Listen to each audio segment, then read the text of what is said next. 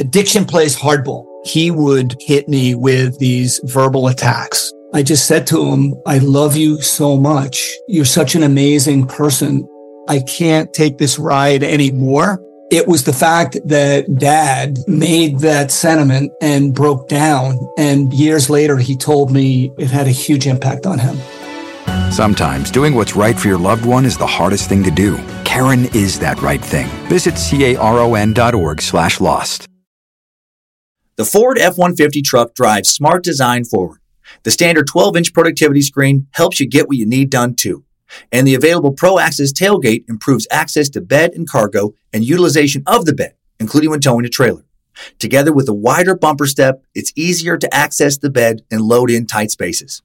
And available Pro Power onboard serves as a mobile power source, providing up to 7.2 kilowatts of power to charge a bed full of electric dirt bikes or run an entire job site worth of tools. I'm still driving my 2016 F-150 truck and 90,000 miles in. As long as I keep it clean, it honestly still looks brand new. I've taken it down snow covered Forest Service roads, taken it out camping, put a ton of miles on it on the freeway, had five adults in the cabin for long trips, and it's been great everywhere. Super dependable. I still love the way it looks, nice and rugged design, but with a super comfortable interior. And I'm still very happy with the quality sound system and heated seats and since I bought my 2016 F-150 truck, the list of standard amenities that make a truck feel like a luxury vehicle have only grown. Tough this smart can only be called F-150. Find your local Ford dealer at Ford.com. Pro Access Tailgate available starting spring 2024. See Owner's Manual for important operating instructions. The Federal Reserve Act, the Bilderbergers, the Jewish Anti-Defamation League, the Rothschilds, socialism, communism, Oak Grove. Project MK Ultra, Freemasons, Wall Street, the Council on Foreign Relations, the National Security Act of 1947, Area 51, the CIA, Pizzagate, the Trilateral Commission, Agenda 21, the Illuminati, the Greys, the Reptilians, the Protocols of Zion, the Denver Airport, all pieces of a much larger, sinister puzzle.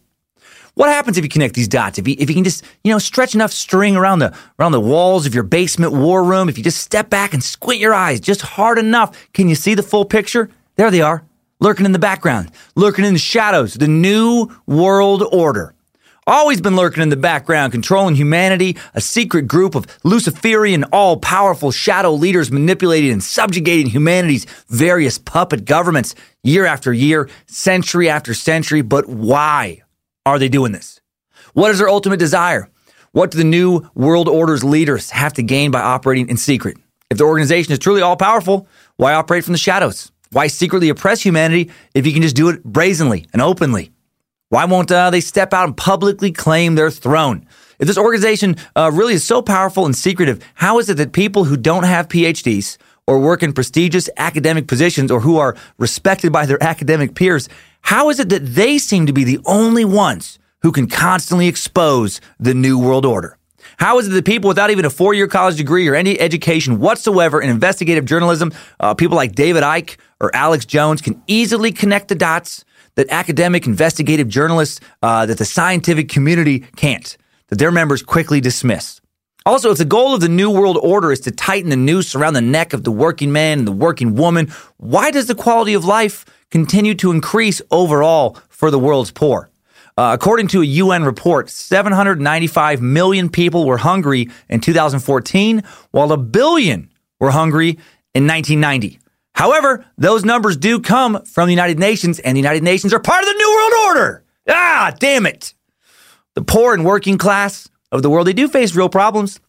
Economic inequality is high. Real estate prices are out of balance with inflation. The cost of higher education continues to store, soar. Prescription drug prices, affordable insurance are real problems for many. There is a lot we need to work on and keep an eye on, but it is an undeniable fact that the people are living longer and longer thanks to continual medical advances. People are living more and more comfortably uh, thanks to tech advances. You know, even struggling members of the working class enjoy a hell of a lot more creature comforts than peasants did in medieval Europe or in the, you know, uh, during the supposed good old days of the mid 20th century. Air conditioning, central heat, Bluetooth enabled cars with cruise control, ergonomic seats, iPhones with free music, uh, streaming music services. Even this podcast you're listening to right now, you get to listen to for free.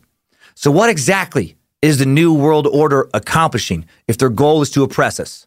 And another goal of the New World Order is supposed to be to eliminate us, to kill a majority of the common working class, right? Open up the world for the rich and the elite, the powerful. Uh, the world's population currently hovering around 7.7 billion, way up from 6.7 billion in 2008, up from 6 billion in 1998, way up from somewhere between 1.6 and 2 billion from 100 years ago in 1918. If the New World Order is trying to get rid of us, they are really, really, really fucking bad at it. Uh, another goal of the New World Order is for the secret elite to be fantastically wealthy and powerful, right? They secretly have all the money. Well, according to the Forbes 2018 list of the world's richest people, Amazon founder, uh, chairman, and CEO Jeff Bezos worth 112 billion dollars. 112 billion. Bill Gates is worth 90 billion dollars. Warren Buffett uh, worth 84 billion. Is there any benefit to being wealthier than that? Do the New World Order members need trillions, hundreds of trillions? What would be the fucking point in having that much money? Legitimately. What could you do with a trillion dollars that you couldn't do with a hundred billion dollars? The world's most expensive theoretical yacht, not even one that's built yet. Just the world's most uh, like expensive design for a, a yacht, a yacht possibility. Uh, it's called the Streets of Monaco. And if anyone pulls a trigger on building this thing, it will be a floating luxury representation of uh, Monaco with a go kart Grand Prix, 15,000 square foot, three floor main cabin, 15,000 square feet, helicopter pad, jacuzzi, swimming pools, seven VIP suites, each 3,800 square feet in size, a library, a movie theater, several large boats, a small submarine will dock inside it. Seriously, it's a small floating city with its own tiny navy, and its estimated price tag is $1.5 billion. The most expensive house in the world, Buckingham Palace, $1.55 billion estimated value, 775 rooms, 188 staff rooms, 78 bathrooms. Uh, there's a villa in India that is 400,000 square feet for roughly the same price. Uh, I live in a 3,000 square foot house that I think is very roomy. Uh, my, my, house could, or that, that big house in India could fit 133 of my houses inside of it and still have a little extra room. Uh, Jeff Bezos could sell some Amazon stock, own the streets of Monaco, uh, that yacht, and Buckingham Palace, and still be w- worth well over $100 billion. He could own uh, the most expensive home in the world and the second, third, fourth, fifth most expensive, uh, the most expensive private jet, 730, uh, $737 million B2 Spirit, and the most expensive yacht, a few other yachts, a hundred plus of the world's most expensive cars, he could, he could pay people to carry him around on a literal golden throne. He could eat only like the rarest of animals, you know, Kobe beef, have the world's best masseuse give him daily massages, uh, you know, be, be uh, legally sexually attended to, uh, whatever uh, he desires in Amsterdam by the world's most expensive escorts, and still have roughly $100 billion in assets. At that point, how much more do you fucking need? What more would Illuminati, New World Order money and power give you? Believers claim these dark bastards aren't satisfied with things that can merely be bought. Wake up, sheeple! Open your third eye and see the occult all around you. They don't just want money.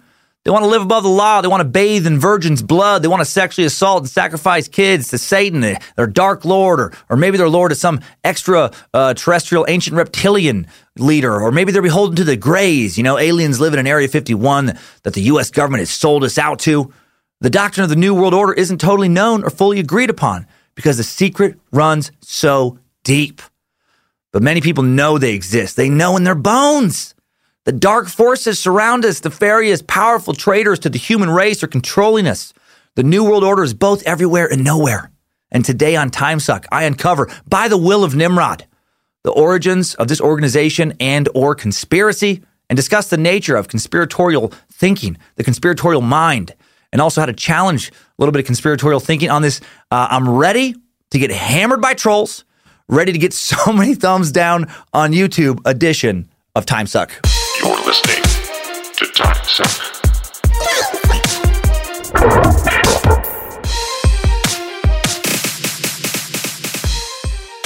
Happy Monday, time suckers. Uh, hail Nimrod. Hail Lucifina. Praise Triple M and Bojangles. Uh, beware Chikatilo. Chicken Joe. Woody. And of course, beware of the new world order.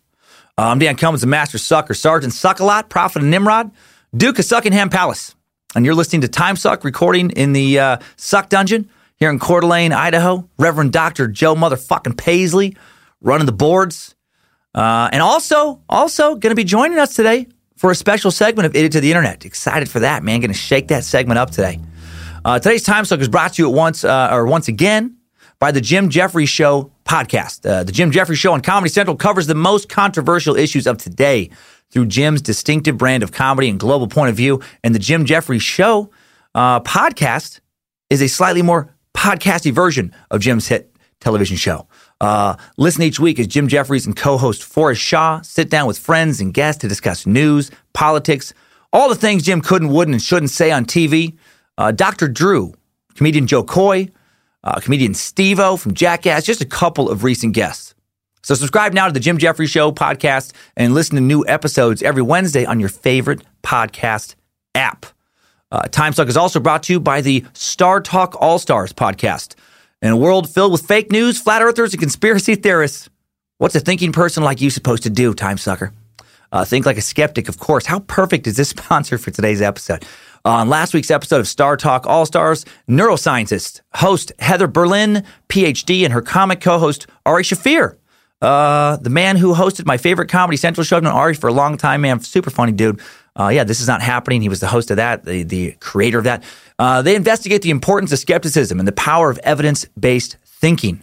To help us separate fact from fiction, Heather and Ari are joined in studio by guests uh, Cara Santa Maria and Dr. Steven Novella. Love Dr. Steven Novella. We've talked about him before. Two of the hosts of the popular weekly science podcast, The Skeptic's Guide to the Universe. So if you're worried about the growing tide of anti intellectualism, and you should be, and the devaluation of experts and facts, which we're seeing all around us, uh, tune in for a show filled with science and skepticism. Uh, remember, trust no one, question authority, listen to Star Talk All Stars to get the rigorous scientific thinking you're desperate to hear. That's Star Talk All Stars. Listen now uh, wherever you get your podcasts and make sure to subscribe. Uh, reminders for both podcast sponsors in today's episode description. And uh, and speaking of just you know um, you know critical thinking and just you know a focus on facts. Uh, I do want to address something that's come up now that we've done the YouTube episodes. Uh, yeah, many of you have noticed, and on Instagram that uh, that I am reading a lot of the episodes. You know, like uh, off of uh, a teleprompter, or, or, or, you're wondering, I guess, oh, is, is Dan reading now? No, I've I've always been reading. I've always been reading. I read what I write, and I know how to write like I talk. But here's why I write it. Uh, I write it all down because it's important for me to get it right, and and I have a hypercritical audience, which I love. And, and if you guys, uh, you know, you know, you guys notice that I make a few pronunciation mistakes and get a few things uh, wrong here and there with uh, with, and that's when I'm doing it from a script that's been uh, proofread by an editor. If I was just fucking making this shit up or trying to remember it all, ah, well, first off, this podcast wouldn't have worked, and second, uh, the time sucker updates would be about three hours long. Uh, every no one can memorize two hours of facts on a new topic every single week. No one, not anyone in the history of the fucking world. Uh, I'm going to confidently say that. Uh, you could get, you know, maybe if you have a great memory, a lot of it right, a decent amount right, but not even Robin Williams, you know, the comic who is famed for having like that, what, photogenic memory. It doesn't work like people think it does. It's not like he looked at a script, read it literally one time, and then could just have the whole movie memorized. No one's brain works like that.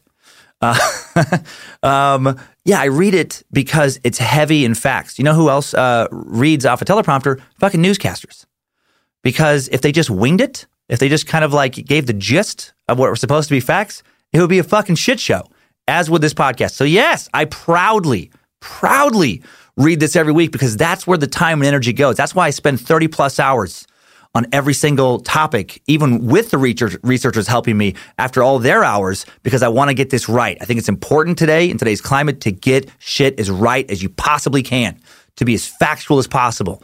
Uh, and I want the jokes to be a little bit better, man. You know, uh, stand up comedy, people have this uh, uh delusion about it. They think uh, we comics just make stuff up on stage. No successful comic does that. None. Uh, I've worked with many. They all have, you know, uh, notes at the very least. They they watch video of themselves. Even the ones who don't write, I'm not going to throw the, their names out there for some very famous ones. They watch videos. They they they they like a like a football player watching film. They get it right. If people just went up and winged it, then comics could release like 50 albums a year, but they don't. Very few release one a year because it takes a lot of time to get it right. And I'm trying to get a uh, a podcast right every week. So yes, yes, I'm reading it. I'm reading it, motherfuckers. Deal with it. Uh, also, reality TV is fake. If uh, just so I can burst your bubble a little bit more. All right, let's live in the real world. That's what we're talking about today. Living in the real world. Um, and thank you for those of you who do get it for giving the good reviews wherever reviews can be left, and for spreading the suck by passing around preview videos uh, of episodes or that we post on Instagram, Twitter, Facebook. Thanks for sharing clips, tagging friends, retweeting. Man, it all spreads the suck. We work really hard on this, and I'm glad many of you uh, appreciate that work. And thanks for uh, subscribing to the video feed on YouTube where you can see the suck and you can watch my eyes bounce back and forth between the camera, talking directly to the audience like I'm doing right now, and then the script when I'm trying to get the names right, the dates right, and trying to do a good job, which is what all uh, people that are, you know, uh, sharing knowledge, sharing information should be doing. You know who doesn't uh, uh read a lot of stuff? Fucking Alex Jones. I, I get a strong feeling that dude's winging it, and you, and you see where that gets you. Uh, David Icke, he's doing a lot of winging it. He's doing a lot of winging it. He has some names memorized and he just goes up there and just lies for a couple hours. Okay. Hoping I had fun in Grand Rapids, Michigan last week, and I did have fun in Buffalo. Uh, just uh, recording this in advance of Grand Rapids. Uh, first time through uh, Buffalo for me, and uh, and I think I'm. It looks like I'm going back next year because uh, enough people showed up to build on. So thank you, thank you, thank you. Got to got to keep growing the Time Suck community in upstate New York. I'll be at the Spokane Comedy Club November 29th, 30th, December 1st, hoping for a third straight year of good times in the city where I did my first stand up set so many years ago. Heading to St. Louis December 6th to the 9th. Then my next show is a TED Talk on Coeur d'Alene at the Kroc Center where I will also not be winging it. I will, I will do a memorized TED Talk. I will memorize that because I'll have months. I won't be reading that one because I'll have months to prepare, or I've had months, and it's uh, I think like seven or ten minutes, maybe ten, maybe ten or twelve minutes. I got to look it up now. But it's going to be on January twelfth. Link to that as well in today's episode description. Uh, thanks to those of you who've donated additional funds to the TimeSuck official charity of the month. We've donated $1,000 to Space Lizard patronage, and, uh, and I know some of you have donated as well to the Green Beret Association.org, supporting our special forces. Praise Bojangles. Bojangles may or may not be uh, a member of the special forces, may not still be fighting with them. Maybe he is still fighting with them. Also, uh, thoughts go out to those affected by the Camp Fire and several other fires that have been ravaging California. Uh, hoping they've uh, put those blazes out by the time this episode comes out. Firefighters battling uh, those blazes, you guys uh, and, and you ladies are heroes. Also, I can't imagine how horrible uh, it would feel to lose your home, lose all your possessions. Uh, like so many have done, thousands of structures burned to the ground. basically, the entire town of Paradise lost. Uh, as I record this, the death count's over 50, and it could be in the in the hundreds. It's looking like worst wildfires in state history. Hope time suckers have been spared uh, of this tragedy, these tragedies. And now it's time to suck. It's time to do my best to understand what the New World Order is, who may be a part of the New World Order, why some people believe in them, and where that belief originated.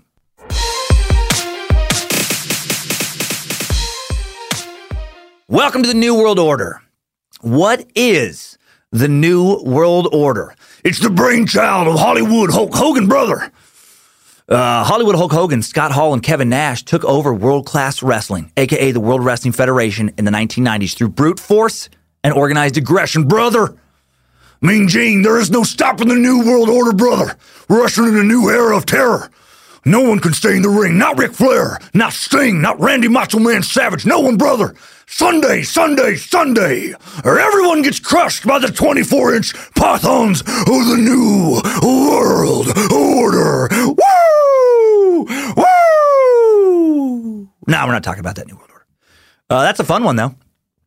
that is, how do those guys do that and not have to drink water all the time?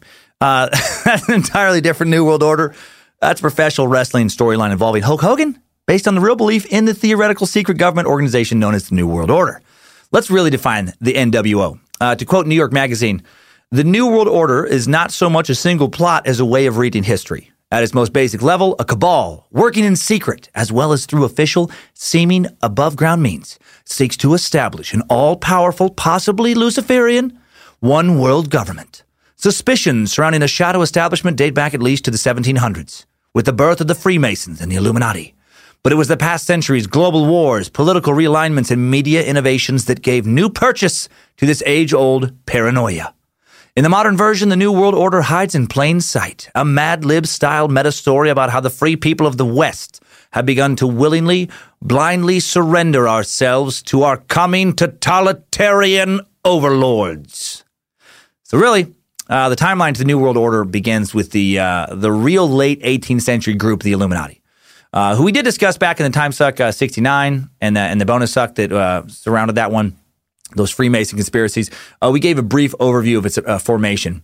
And it's worth touching on the formation of this real group again today as a refresher and also add new information, you know, not mentioned that Freemason suck once we begin the timeline. Some believers in the New World Order will point much, much further back to the origins of a secret shadow one world government. Uh, but all that finger pointing uh, has happened since the actual Illuminati was formed in the late 18th century. And before I get into dissecting this conspiracy theory, let me just say that I do understand the appeal. I really, really do. Uh, I don't think it's totally crazy to believe that people would want to rule the world. Um, like I think about it, like with football. Like what would a what would a highly competitive uh, professional quarterback want to do? Want to accomplish in their career? Uh, you know, I'd imagine they would want to be league MVP. They'd want to win the Super Bowl, uh, Super Bowl MVP. Uh, you know, if they're going, you know, pure idyllic, idyllic fantasy, highest paid quarterback in the league. Uh, you know, have their bust enshrined in Canton. You know, make it in the Hall of Fame, and have everybody talk about how great they are forever. They'd, they'd want to achieve the pinnacle of, of their profession. And I think, uh, you know, what if you're a highly competitive leader, a super competitive CEO, entrepreneur, politician? I mean, the world has had plenty of dictators. People do want to rule. Uh, they want to rule as much as they can. We know that. What would a highly competitive dictator want most? I would think to rule the world. I mean, it has a nice ring to it. Uh, next best thing to ruling the world alone is to have a hand in ruling the world, be part of some little cabal of secret rulers, maybe. Um, you know, to be the ultimate uh, in the ultimate inner circle of wealth and control. So, so New World Order believers, I, I do get where you're coming from. Uh, I don't think you're necessarily insane to believe in this. Uh, I, think, I think some of you are, but not all of you. Uh, some of you, as we'll see in today's idiots, the inter- uh, idiots of the internet, are out of your wackadoodle minds. But for many believers, it, you know, it's, it's easy, I think, just to write them off as crazy, but I don't think that's fair. There is a certain way of thinking uh, that's very prevalent in our culture that absolutely allows for the belief in such things as an all powerful, possibly uh, Luciferian, possibly extraterrestrial government.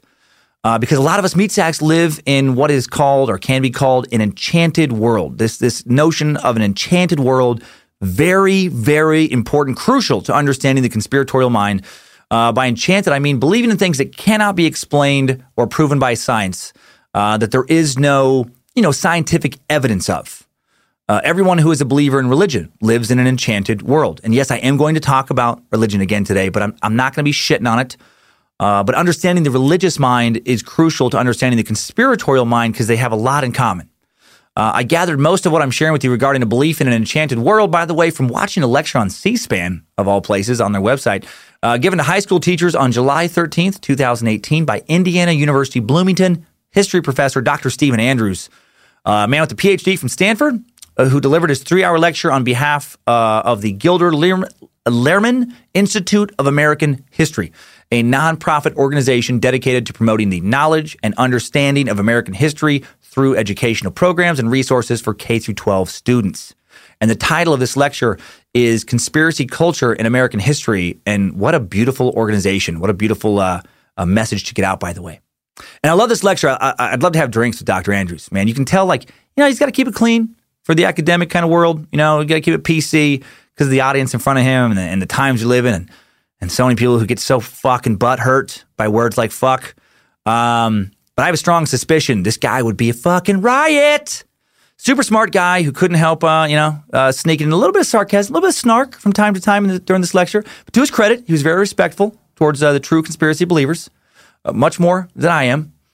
Uh, anyway, he, he talks about how religious American culture is, and he states that if you're willing to believe in Jesus or Muhammad or Yahweh, you know, Shiva, Buddha, Odin, Pan, Ra, I'll add Nimrod, Hail Nimrod, uh, Lucifina, you know, uh, uh, the Taoist principle of believing in the existence of still living souls and spirits of dead ancestors, etc.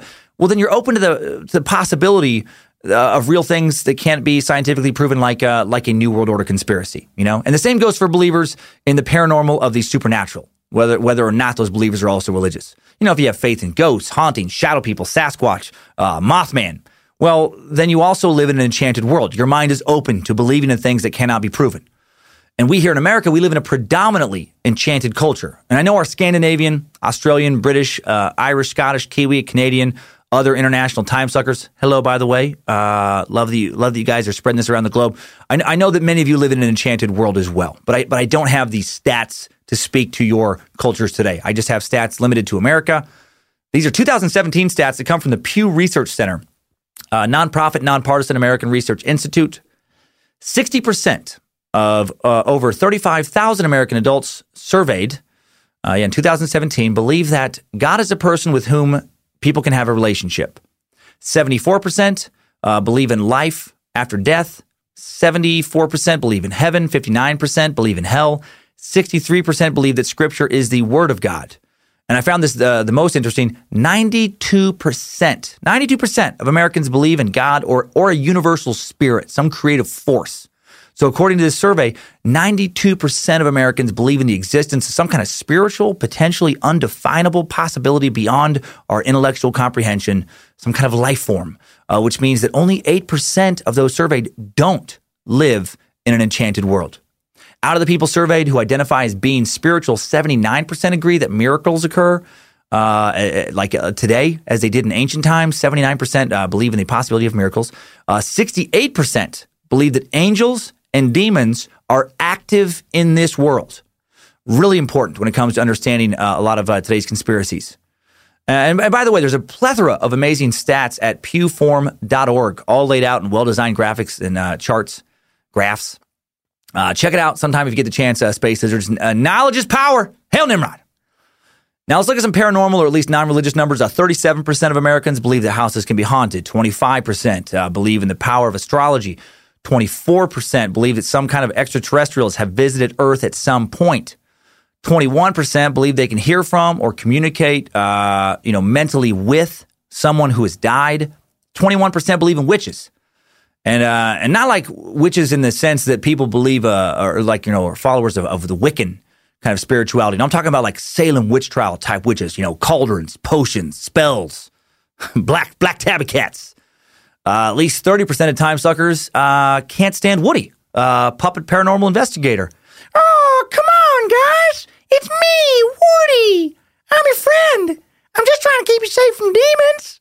You know they're out there, just trying to keep your holes plugged and, and your soul safe. Hey, hey, who's there? Get, uh, get your hands off me. Get your fingers off around my neck. What is big deal, Woody? It is I, Shadow Chikatilo. I wrestle you on behalf of time suckers who do not care for your lame jokes.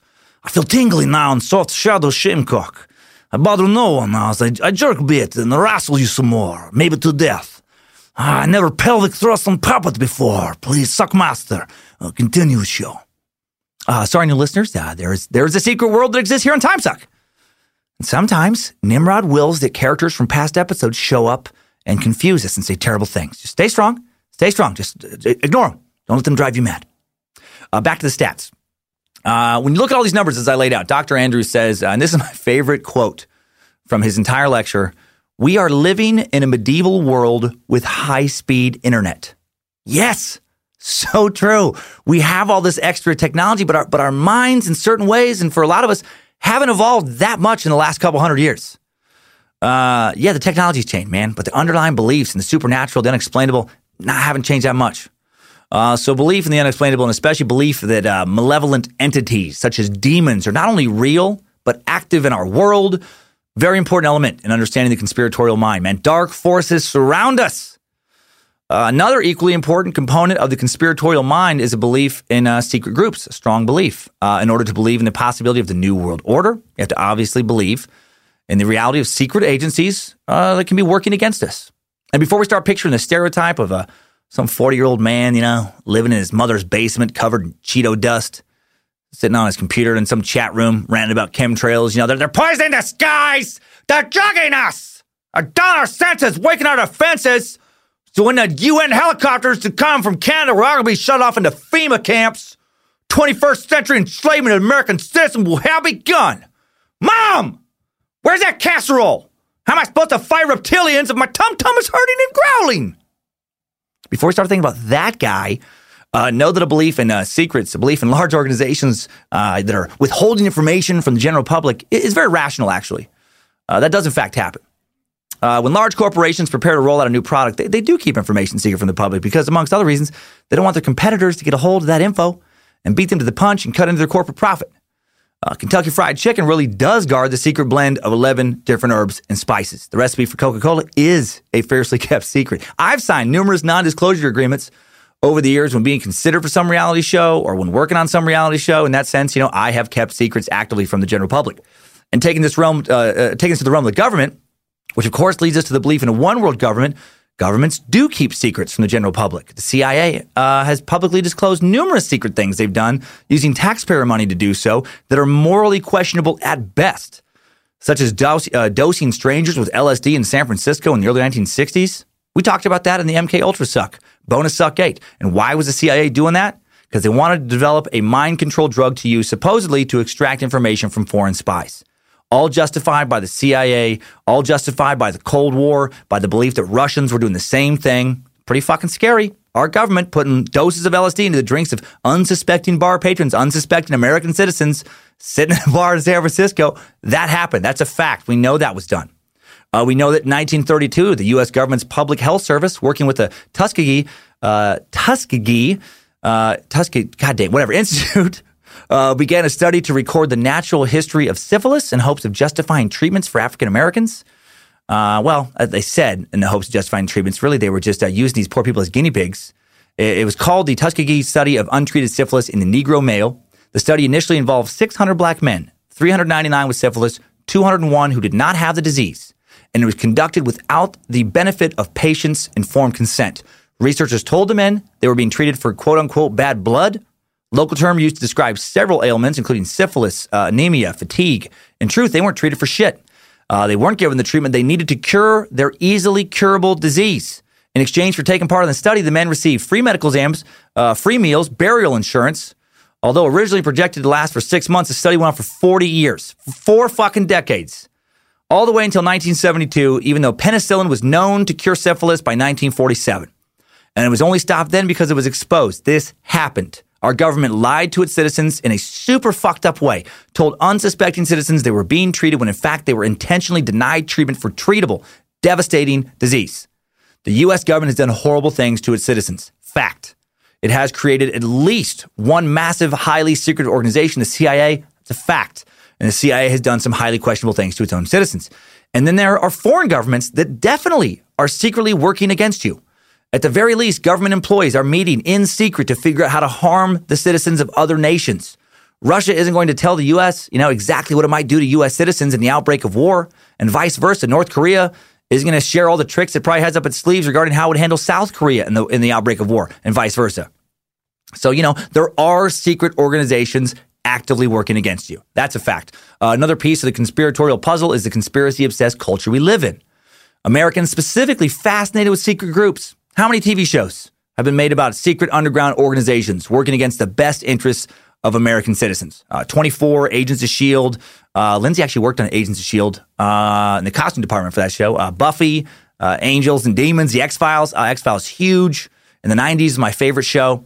And it was all about massive conspiracies, you know, between a, or I guess this, the, the one major conspiracy between aliens and various leaders of, of our world's governments. And the obsession continues with the youth today. Like my son Kyler told me last year, his seventh grade class, obsessed with the Illuminati. None of his classmates seem to be able to uh, to define it, but they definitely believed in its existence. There was a shadow government out there pulling strings. Um, also, lending credence to the possibility of a one world government, new world order, are historical alliances and extremely powerful internationally connected families. Those do exist. As we learned in last week's World War I suck, alliances have been made between the various powers of Europe, as we also learned in that suck, uh, you know, a lot of European leaders have been related by blood. There are numerous historical blood ties between the nations of Europe. Steps have been taken, in a sense, to have one family, one government rule a vast chunk of the civilized world. Uh, several members of the Habsburg family have been Holy Roman emperors. The Habsburg dynasty split in the 16th century to rule in Spain as well as in Austria. The Spanish Habsburgs went on to rule much of Italy and Sicily. Uh, there have been Habsburg lords of the Netherlands, dukes of Burgundy, kings of Spain and Portugal. King Philip II of Spain was technically also the king of England for a time. Uh, kings of Hungary and Bohemia have been Habsburgs. Um, even Mexico had a Habsburg emperor in the mid 19th century for a few years. Members of the House of uh, Capetian, uh, or the House of, yeah, Capetian, have ruled France, Spain, Portugal, Naples, uh, Sicily, Albania, Poland, Hungary, Luxembourg, and more. A few have even ruled Brazil. When you look at some of these ancient royal families and you also look at historical colonial powers' attempts to legitimately colonize, i.e., take over uh, the world, when world powers fought each other to colonize the Americas, Africa, parts of Asia, a one world government doesn't seem that far fetched. Uh, when you look at how Europe itself had nations either take over or try to take over the continent as recently as World War II, when the Nazis gave it a go, not that hard to see how the existence of a plot for one government to take over the world is, is a somewhat logical assumption to believe in. However, the Nazis didn't try to hide their attempt. The colonial powers of Europe, Britain, Spain, France, etc., uh, they didn't hide their dreams of expansion. They didn't operate in secret. Uh, there isn't a, a, historical precedent of a, of a, large secret organization, you know, ruling, uh, you know, vast quantities of the world. Or is there? Or is there? If you're a conspiracy believer, you can easily say, well, it's a fucking secret, you dummy. Of course, there's no evidence. Open your third eye. The plan for the New World Order has been in motion the whole time. People pulling strings in secret, hiding in plain sight. Wake up, sheeple. Okay. So now that we understand a little bit about how real events have proven to us the government isn't about, uh, uh, or isn't above, excuse me, hiding secrets from us. It isn't about harming, isn't above uh, harming its own citizens, and how a belief in an enchanted world does open the minds of a majority of Americans to the possibility of invisible forces and a belief in some of those forces actively working against us. A belief in the new world order is not as implausible as it may seem at first glance. But does that mean it exists, or that it even makes sense for it to exist? We'll get to that. Uh, but first, let's dig into the historical origins and development of this particular conspiracy right after a word from one of today's lovely sponsors. Today's Time Suck is brought to you by the New World Order odor eating air fresheners. Uh, when someone walks into your house, do you want them to gag and then tell them, I'm sorry, it's a genetic condition? Some some people's feet sweat more than others. A lot of people don't know this, but uh, feet contain more sweat glands per inch than any other uh, part of the body. Please the constant dampness creates a breeding ground for a variety of different types of bacteria. Please, Sally, please don't work on it. Do not leave me. Why does everyone leave me? Do you want that? Or when someone walks in your house, do you want to see a, a pleased smile on their face? Do you want to hear, oh my God, is that fresh lavender? Is that fresh lavender that's been harvested by angels and then tied to ripe strawberries and then scattered around your house by some sort of uh, potpourri fairies? Do, do, do you want to tell them, it does smell perfect, doesn't it, Sally? Like every scent has been planned for, monitored, and told how to smell. Welcome to the new world order of air freshness. Odor just got subjugated by a secret cabal of stink fighters. Just leave your clothes there by the door. And that may be the dumbest product I've ever talked about on the show. Of course, that's not today's sponsor. Uh, today's not uh, show is not brought to you by New World Order Odor Eating Air Fresheners. Today's Time Suck is brought to you by Leesa Mattress. Do you wake up feeling achy, easily distracted, or forgetting things? Well, guess whose fault that is? The New World Orders. Those reptilian bastards are trying to destroy your mind, and that destruction begins with a poor night's sleep. Uh, but seriously, quality night's sleep does make all the difference, and the right mattress is the key to getting proper rest instead of just laying down. The Leesa mattress is the product of uh, 30 years of experience and hundreds of hours of rigorous product testing designed for body contouring, human body contouring, not reptilian, and pressure relief. The Leesa mattress is perfect for all sleepers. Shop conveniently online with free shipping and 100 nights to try the mattress in your own home. The Leesa mattress is backed by more than 12,000 five star reviews and loved by more than 300,000 happy sleepers. Leesa also donates one mattress for every 10 sold so you can sleep easy and feel good about your purchase. Lindsay and I, Queen of the Suck, uh, we love our Leesa mattress. Just the right amount of give firm, but not too firm. Uh, I love not feeling the dogs move around in the night. Uh, and I don't feel Lindsay uh, when she gets up in the night to let the dogs out because they, they eventually do wake her up and I know that because I hear about it the next morning because she is super annoyed uh, that I didn't get up to take the dogs out. But you know what? Blame Leesa. Sleeping too solid. I can't hear those dogs. Uh, right now, get $150 off Leesa mattress purchase uh, plus a free pillow at leesa.com slash timesuck. Enter promo code timesuck at checkout. This is Leesa's best offer. Leesa.com slash timesuck. Promo code timesuck. L E E S A dot com slash timesuck. Promo code TimeSuck. Link in the episode description. Do it, enjoy it, thank me later. And now, time for today's TimeSuck timeline. Strap on those boots, soldier. We're marching down a time suck timeline. 1390 CE. To understand the origins of the New World Order, you, you have to understand the origins of the Illuminati. And to understand the origins of the Illuminati, you have to understand the origin of the Freemasons. As we discussed way back in the Freemason Sucks, the Freemasons gave birth to the Illuminati. Uh, and as we'll discuss soon, the Illuminati would give birth to the belief in the New World Order. It's all kind of tied together. Uh, due to a lack of documentation or because of Illuminati trickery, there is no real solid evidence of secret ritualized Freemason gatherings prior to 1717 when four Freemason lodges formed the first Grand Lodge of England. The earliest hard evidence of, of ritualized Freemasonry that links the Freemasons of old uh, to the Freemasons of uh, you know the 18th century and today is the Regius poem of 1390. Regius meaning uh, of or belonging to a king. And I can't read the original text because I don't speak 14th century Middle English, especially when it's put together in rhyming couplets. It looks like fucking gibberish to me. Uh, the document, according to scholars who are, uh, to be fair, probably in on it, like Alex Jones says, uh, state that the document talks about how the craft of masonry was brought to England in the 10th century. And the Regius poem speaks of how all the masons of the land came to the king for direction as to their good governance, governance how King uh, uh, Athelstan, together with the nobility and landed gentry, forged the 15 articles um, and 15 points for their rule. This is followed by 15 articles for the master concerning both moral behavior, you know, like do not harbor thieves, do not take bribes, attend church regularly, etc., and the operation of work on a building site, do not make your masons labor at night. Teach apprentices properly. Do not take on jobs that you cannot do, etc. Uh, and I'm not going to go into much more depth here because we already did a two parter on the Freemasons. Bonus Suck 15, episode 69. You know, three hours of Freemasons plus another three plus hours on the Knights Templars. Uh, it's probably enough. Probably enough. Um, but I would like to remind you that if, if, this all sounds suspicious, you know, the, the, Masons are in it with the, you know, royalty. Just remember that Masons were an incredibly Im- um, important, uh, they were an important group of people in medieval Europe because they designed the castles and other fortifications. They built the churches very, very, very, very, very important. They built the most important buildings in the kingdom of Europe when it came to both military and uh, monarchy might and spiritual power. You, you, don't have strong castles, you don't have strong fortresses, you're not going to last as a kingdom. Uh, you don't have beautiful churches, you're not going to inspire your people to tie their very souls to your kingdom. And, and you don't get great castles and great churches without kick ass Masonic knowledge. Hail Nimrod! And the Masons protected that knowledge and handed it down to only those they deemed worthy of receiving it to keep their kingdom safe, to keep their trade strong, uh, to you know have their have their trade continue to be invaluable to kingdoms. Now, could an organization like that have used occult or satanic powers to to build their fortresses via some type of black magic? Could they have used ancient alien technology? Could they have been working for those aliens? Could they still be working for them? Could uh, those aliens be reptilian? I mean, yeah, sure, I guess so. Uh, you know, Tony Danza could be the devil. I could have two pairs of balls. Uh, my mom might be the world's best harmonica player. My neighbor might have built a spaceship out of aluminum foil and positive energy, but I really fucking doubt it.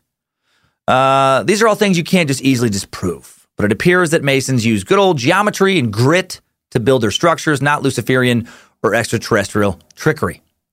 Contrary to what is repeated all over the web uh, and what is stated on imaginative shows like Ancient Aliens, uh, also, uh, we do know how the pyramids were built. This is another thing about these Masons. They must have used black magic because you know, they built the pyramids and nobody, it was impossible, even using modern technology. No one could even do it. That is, that's just not true. That's bullshit. Uh, it would be a suck in and of itself to describe in detail, but uh, building the pyramids just involved an enormous workforce made up primarily of slave and peasant laborers working for decades, enormous limestone quarries, boats, canals, pulley systems, elaborate pulley systems, and talented masons. Uh, there is evidence regarding how they uh, they were built in the forms of ancient um, papyrus scrolls written a few thousand years ago by men who actively worked on the pyramids, and a lot of archaeological evidence. But there obviously isn't video. You know, this happening no one's recreating this today because it'll be super fucking expensive just to just to uh, solve an argument. Um, there isn't definitive step by step blueprint, so there is some mystery to it. And where there is mystery with things like this, conspiracies flourish. Conspiracies flourish in the land of maybe. Uh, the origins of some type of actual stonemasons go back beyond the earliest known Egyptian pyramids, uh, which are found at uh, Saqqara, northwest of Memphis. The earliest among these was constructed, uh, you know, between 2630 BCE, 2611 BCE. So, you know, for a long time, there's been people building impressive stuff. Jumping back to the Freemasons. So, no, no one actually knows with any certainty how or when the Masonic fraternity we know of now was formed. The, the most widely accepted theory among Masonic scholars is that it rose from the stonemasons guilds during the Middle Ages because that's where the, the rituals come from that Masons use today. It comes from Middle Age, you know, uh, stonemason guild rituals. Uh, Freemason history is tricky because Freemasonry in Prussia, Bavaria, Austria in the late 18th century was disorganized confusing for a variety of reasons. Lots of competing orders, uh, lots of competing rites were invented, many of which have little or nothing to do with the original notions of English craft Freemasonry. Uh, these new orders were names uh, were Freemasons in name only. And if you think this this whole timeline is just going to be vague dates like don't worry. Uh, we're getting to more documented stuff now. It's just the the origins are just very very murky. Uh, the origins of the Illuminati, the real Illuminati, not murky. Uh, we know exactly when they got going and who started this secret society. Uh, it, was, it, was, in Bavaria in 1776. A professor of religious law named Adam Weishaupt formed a group called the Order of the Perfectibilists, uh, basically perfectionists, with the notion that through mutual aid, uh, philosophical discussions, careful advice, they could improve morality and virtue, oppose evil, improve society, and thus reform the world. It wasn't Masonic, but sounded Masonic. And in fact, Weishaupt uh, did take some of his ceremonies from rituals uh, from some uh, Freemason lodges that were formed in his area because he had looked into being a Freemason earlier, was familiar with their rites. And, and forming a group like this seems super weird to you. Just remember that, again, as we discussed in those Freemason sucks, a variety of members only organizations were very popular in the 18th and 19th centuries in Europe, also in America and around the globe. Uh, dudes back then loved a boys' club right? Some women loved a girls' club. There was the Oddfellows, the Moose Lodge, Rebecca's. They all have their elaborate rituals. Why? I don't know. Some some members can have fun, so they can network, uh, you know, for new business opportunities, meet like-minded and/or interesting people, get away from their families, and because we're herd animals, and it's just fucking fun to be in a club. You know, Time Suck has its own club now, the Space Lizards. I started it, and we have some rituals, uh, some you know things we say, and, I, and I'm going to add more. You know, secret shake we got it already. Why not add more, man? Life is short. Get weird with it. It's fun. Who doesn't like having some secrets? And this Weishaupt fella, uh, he's probably the most important name in Illuminati lore. He's considered by many to be the, the founder of the Illuminati. I mean, I mean, he was. He was the founder of that, that Illuminati group. Uh, born in 1748 in Ingolstadt, a city in the electorate of Bavaria, now modern day Germany, Weishaupt was a descendant of Jewish converts to Christianity. And why did they convert? Because anti Semitic sentiment was rampant in Europe and life was easier if you were part of the in crowd, which was Christianity in Bavaria and you tended to live longer and not get lynched or executed if you were not Jewish. Orphaned at a young age, Adam's scholarly uncle took care of his education, enrolled him in a Jesuit school. After completing his studies, Weishaupt became professor of natural and canon law at the University of Ingolstadt, married, started a family. On the surface, had a very conventional, uh, you know, nice career. Uh, until 1874, when the Bavarian state learned of his incendiary ideas. As a boy, he was an avid reader, consuming books by the latest French Enlightenment philosophers in his uncle's library, and ideas, as we know, can be dangerous things. Bavaria in the late 18th century was deeply conservative, deeply Catholic, and Weishaupt started to have a lot of questions. And uh, you know, uh, churches in general don't don't don't like a lot of questions historically. He started to think that the monarchy and the church were repressing freedom of thought. He became convinced that religious ideas were no longer an, an adequate belief system to govern modern societies and he decided to, to find another form of illumination, a set of ideas and practices that could be applied to, to radically change the way European states were run. Free thinking, challenging the supremacy of religious scripture and church leaders, historically a very good way to get yourself killed uh, or at least in a whole heap of trouble. Freemasonry was expanding throughout Europe at this time, offering attractive alternatives to free thinkers like, like Weishaupt. Uh, and he initially thought of joining the lodge, but became disillusioned with many of the Freemasons' ideas threw himself into books dealing with such esoteric themes as the mysteries of the seven sages and Kabbalah, and decided to found a new secret society of his own. Uh oh, looking into new ways to worship that don't uh, include the existing and established clergy? Great way to get in a lot of trouble. Seven sages, or seven wise men, is the title given by ancient Greek tradition to seven early 6th century BCE philosophers, statesmen, lawgivers who were renowned in the following centuries for their wisdom uh, men such as Thales of uh, Miletus, a pre Socratic Greek, a man regarded by uh, Aristotle as the first philosopher in the Greek tradition, a man historically recognized as the first individual in Western civilization known to have entertained and engaged in scientific philosophy. And full disclosure, I, I uh, forgot to look up uh, his name phonetically. So I- I'm thinking Thales could be Thales. So, you know, uh, I just want to put that out there.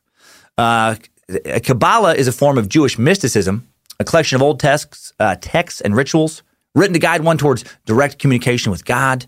Uh, so Adam was a curious dude. I, I think he would enjoy Time Suck. I, I think he'd be a space lizard. He was doing deep dives into subjects like Jewish mysticism and ancient Greek philosophy. And the Catholic Church, an organization that is spiritual, that had a spiritual stranglehold on most of Europe at that time, didn't particularly care for that. You know, any other idea that isn't theirs is competition, and, and big, highly profitable organizations like the Catholic Church uh, do not like competition. There is uh, only so much tithing to go around. Uh, in the late 18th century, we're, we're pissing off the church. Might not get you burned at the stake like it would in previous centuries. It could get you thrown in jail, fired from your job, have your life ruined. Uh, the more Adam studied, the less of a fan of the Catholic Church and the, and the nations controlled by the Pope he became.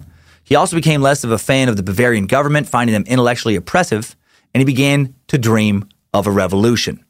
Uh, he wanted to create a world with freedom, as he wrote, from all religious prejudices, cultivates, this, uh, cultivates the social virtues, and animates them by a great, a feasible, and speedy prospect of universal happiness. To achieve this, it was necessary to create a state of liberty and moral equality, freed from the obstacles which subordination, rank, and riches continually throw in our way. And then on the night of May 1st, 1776, the group that would become uh, soon known as the Illuminati met to found this order uh, in, in a forest near Ingolstadt, bathed in torchlight. There were only five men that first night, and those five men established the rules that would uh, govern the order. All future candidates for admission required the members' consent, strong reputation, uh, with well established familial and social connections and wealth. Uh, so there's that. In the beginning, the order's membership had three levels novices, Minervals, uh, illuminated Minervals. Uh, Minerva referring to the Roman goddess of wisdom, Minerva, reflecting the order's aim to spread true knowledge, illumination about how society and the state might be reshaped. So the Illuminati, to me, not looking so bad right now. Some cool dudes into questioning authority, into questioning their spiritual municipal leaders. I'm fucking into it. I like it. Hail Nimrod. Uh, through his lodge, Adam befriended and then interested several fellow Masons who fancied themselves intellectuals. You know, he's dabbling in Freemasonry. Uh, and quickly, they, they quickly changed their name to the uh, Order of the Illuminati, you know, meaning intellectually inspired. At first, he, he only convinced, you know, those four others that join him that first night. And then, uh, and then they adopted secret names and codes to communicate with each other. Weishaupt, uh, in particular, had to keep his role a secret because he was making his living as a professor of Catholic canon law at a Catholic university. Under the pen name Spartacus, Weishaupt outlined a secret plan to infiltrate the Freemasons, overthrow the governments of nations and churches, take over the world, and create, here we go, a new world order. Mm-hmm. Of tolerance and equality. So the Illuminati was real. Real in the sense that uh, some dude did form a group, uh, you know, with that name, did get others to join, did have rituals, did want to overthrow uh, existing governments and take over the world. In a short time, the Illuminati grew to about 2,000 members. They expanded into Belgium, Holland, Denmark, Sweden, Poland, Hungary, Italy, and of course, France. A friend of Weishaupt's, uh, Baron Adolf uh, Nigg, was a well known Mason in Bavaria and assisted Weishaupt with developing de- degree rituals based on Masonic ceremonies. Unfortunately, the Illuminati attracted both the best and worst of aristocratic society, and its aims began to lean far more to the destroy governments and churches side than, than to the improve society side. And at the same time, Weishaupt's Catholic students at the University of Ingolstadt were being increasingly pumped full of his anti Catholic rhetoric. Uh, the Jesuits figured out who Spartacus was and they outed him. And uh, as the confessors to the royalty of Europe, they had their own network of spies and infiltrators, and they convinced the Bavarian government to arrest him in 1784. He fled the country, but he left behind incriminating papers outlining the Illuminati's ambitious plans for world domination. So that's true. Uh, they were widely published all over Europe to expose the Illuminati's secret plans to flush out other members, many of whom would wind up in prison. In March 1785, the Bavarian crown passed an edict which expressly banned the Illuminati, and uh, and the the order supposedly died. Uh, uh by 19 by so uh, you know by 1785, the actual Illuminati is thought to have been gone. Um, lasted a few years, didn't overthrow anything, or so we think. And what was happening in America to the formation of the Illuminati? The formation of our nation. This has not gone unnoticed at all, this timing by conspiracy theorists. Some think that Adam uh, killed U.S. President George Washington and then took his place as the first president of the United States. Uh, Washington's portrait on the U.S. dollar bill is said by some to actually be Weishaupt's portrait. And what's on the back of the dollar bill? The Illuminati Eye of Providence, an eye used in Freemason iconography. All the pieces fit. Hiding in plain sight, Adam became George Washington, then put himself in a hyperbaric chamber, placed in a state of suspended animation for two centuries, reappearing a few decades ago as both David Icke and Alex Jones. When have you seen them in the same place at the same time? It's the same puppet. Those two ass clowns make a mockery of the New World Order to make us all think it's a big laugh when really Hillary Clinton and President Crisis Actor are selling us out to United Nations slash Freemasons slash Shriners slash IJA, the International Association of Jugglers, which is a real organization based in Wilmington, Delaware. And their mission statement is if you have your hands on more than two balls at the same time, you're doing it wrong. Okay. Fake mission statement, real organization. Okay, back to reality. Uh, Adam Weishaupt would die in exile in 1830 in uh, Gotha, a German city, not part of Bavaria at the time. He fled. Uh, one of the members of Weishaupt's Illuminati group, important to the New World Order conspiracy, very important, who did not end up in prison or in exile, was banker. Here's a big name in conspiracy lore Mayer Rothschild. Dun, dun, dun. Talked about the Rothschild conspiracy at length in The Secret Suck. A quick recap of the Rothschilds uh, for the general Time Suck audience. Uh, Mayer uh, Rothschild was a German Jewish banker born in 1744 in Frankfurt. He would quickly build a banking empire far unlike anything the world had ever seen. Uh, he's the son of a businessman who worked in currency exchange for a local minor royalty member. And why did his family work in banking? Because it was one of the few careers legally available to Jewish people in medieval Europe, thanks to a combination of anti Semitism and Christian usury laws. Uh, because these usury laws, uh, you know, um, Actually, hold on on that. Uh, actually, uh, uh, let me say Jewish people were prohibited from a large variety of trades in medieval Europe, but money lending wasn't one of them because of the usury laws. Uh, the church forbade charging interest on loans by Christians, citing the Christian notion of usury, citing such verses as Exodus 22 25, which says, If you lend money to any of my people with you who is poor, you shall not be like a moneylender to him, and you shall not exact interest from him.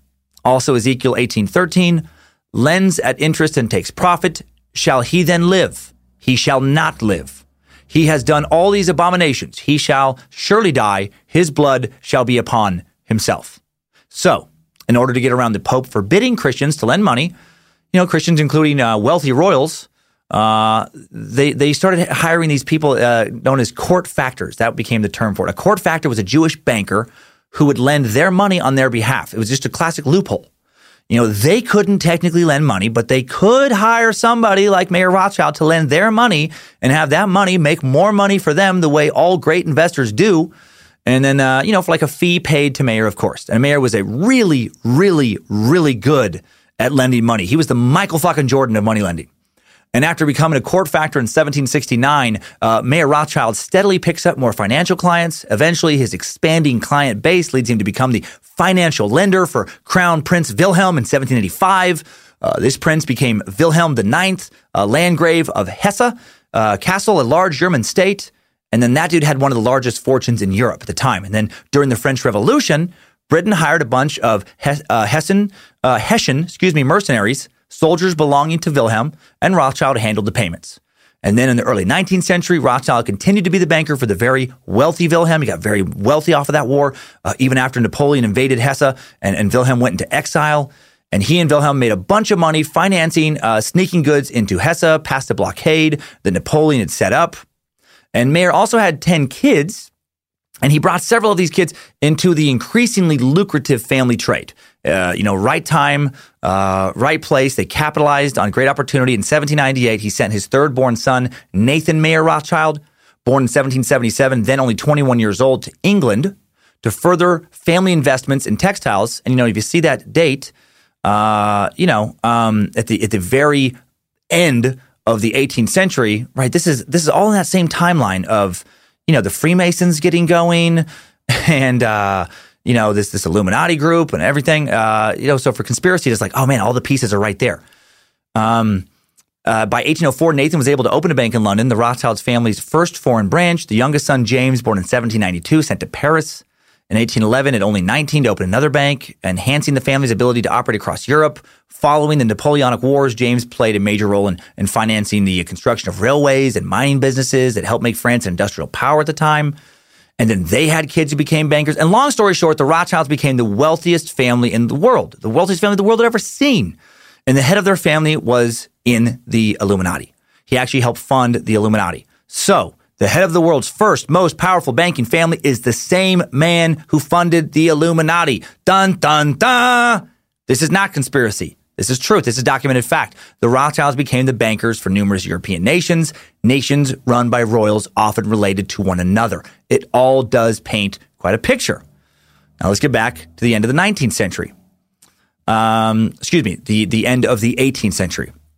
Uh, 1798, less than uh, 15 years after the fall of the Illuminati, Scottish pro-monarchist, uh, a guy named John Robinson, Robinson, wrote proofs of a conspiracy against all the religions and governments of Europe carried on in the secret meetings of Freemasons, Illuminati, and reading societies collected from good authorities. That is the actual title of the book. I've talked about this in The Secret Suck. And then also a French abbot named Augustin uh, Barruel was working on a four volume work, Memoirs, illustrating the history of Jacobinism. Jacobinism, Jesus. Both these works put forth the theory that the Illuminati had caused the French Revolution by roaming the countryside, planting the vile seeds of heresy, heresy and revolt among happy and contented French peasants. And there may be truth to that.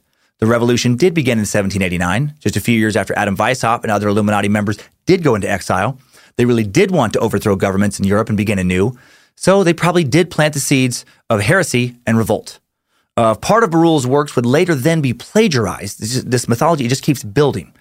Um, it'd be plagiarized and rewritten a century later as anti Jewish propaganda, a primary source document for many New World Order believers.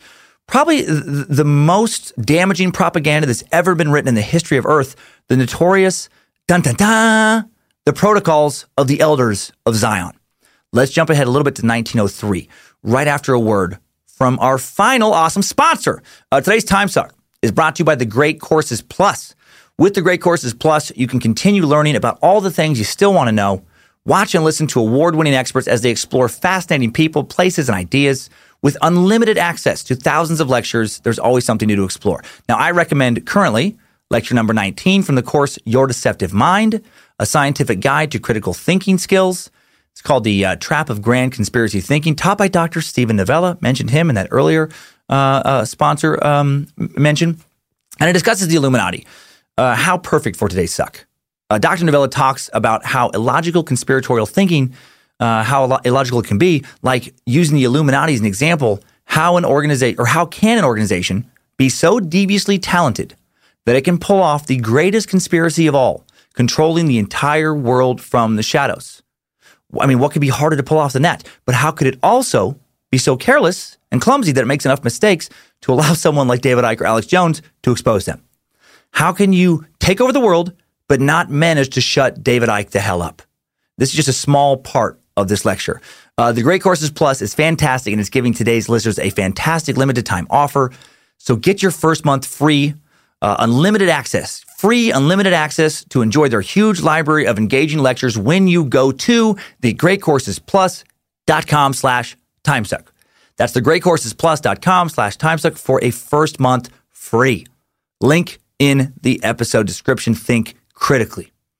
Now back to 1903. The exact origin of the protocols is unknown, but in 1903, portions of the protocols of the Elders of Zion were serialized in a Russian newspaper called The Banner. Uh, the version of the protocols that has endured and has been translated into dozens of language uh, was first published in Russia in 1905 as an appendix to The Great in the Small, The Coming of the Antichrist, and the Rule of Satan on Earth. Fun book, fun pamphlet uh, by Russian writer and mystic and fucking lunatic Sergei uh, uh, Nilus.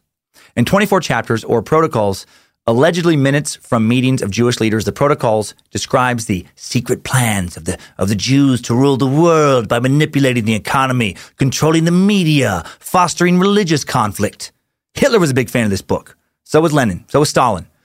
Uh, they would use it extensively in anti Semitic propaganda. Millions of Jewish people have died because of these lies. Old school mass slander, man. We've talked at length in numerous sucks about how the Jewish people have had a tremendously rough go of things throughout most of European history. Because the Muslims had empires, the Christians had empires, but in medieval Europe, the Jewish people never did. They were continually a small minority, misunderstood in whatever majority culture they lived in uh, at least in Europe, and due mainly to the Christian mythology of having uh, the Jewish people having a lot to do with the crucifixion of Jesus Christ, Christian Savior, uh, they were constantly labeled as traitorous and untrustworthy. You know, they were continually persecuted if you were a terrible ruler, uh, and it would benefit you to blame some small group of people for all your country's problems. Oh, bing, bing, bing. Jewish people, easy target. That's the go to. Uh, great target as well for conspiracies. 1921, the London Times presented conclusive proof that the protocols were a quote, clumsy plagiarism. The Times confirmed that the protocols had been copied in large part from a French political satire that never even mentioned Jewish people. Uh, Maurice Joly's uh, dialogue in hell between Machiavelli and uh, Montesquieu. Uh, in 1864, other investigations revealed that one chapter of a Prussian novel, Hermann Goetz uh, Biarritz, in 1868, also inspired the protocols. And, uh, and as I've already said, the French abbot uh, Augustin Barruel was plagiarized for this as well.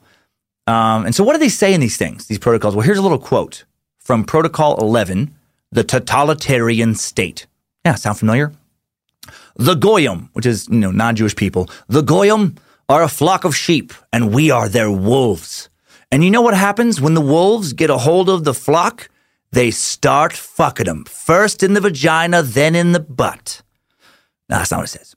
Uh, it says when wolves get a hold of the flock, there is another reason also why they will close their eyes. For we shall keep promising them to give back all the liberties we have taken as soon as we have quelled the enemies of peace and tamed all parties.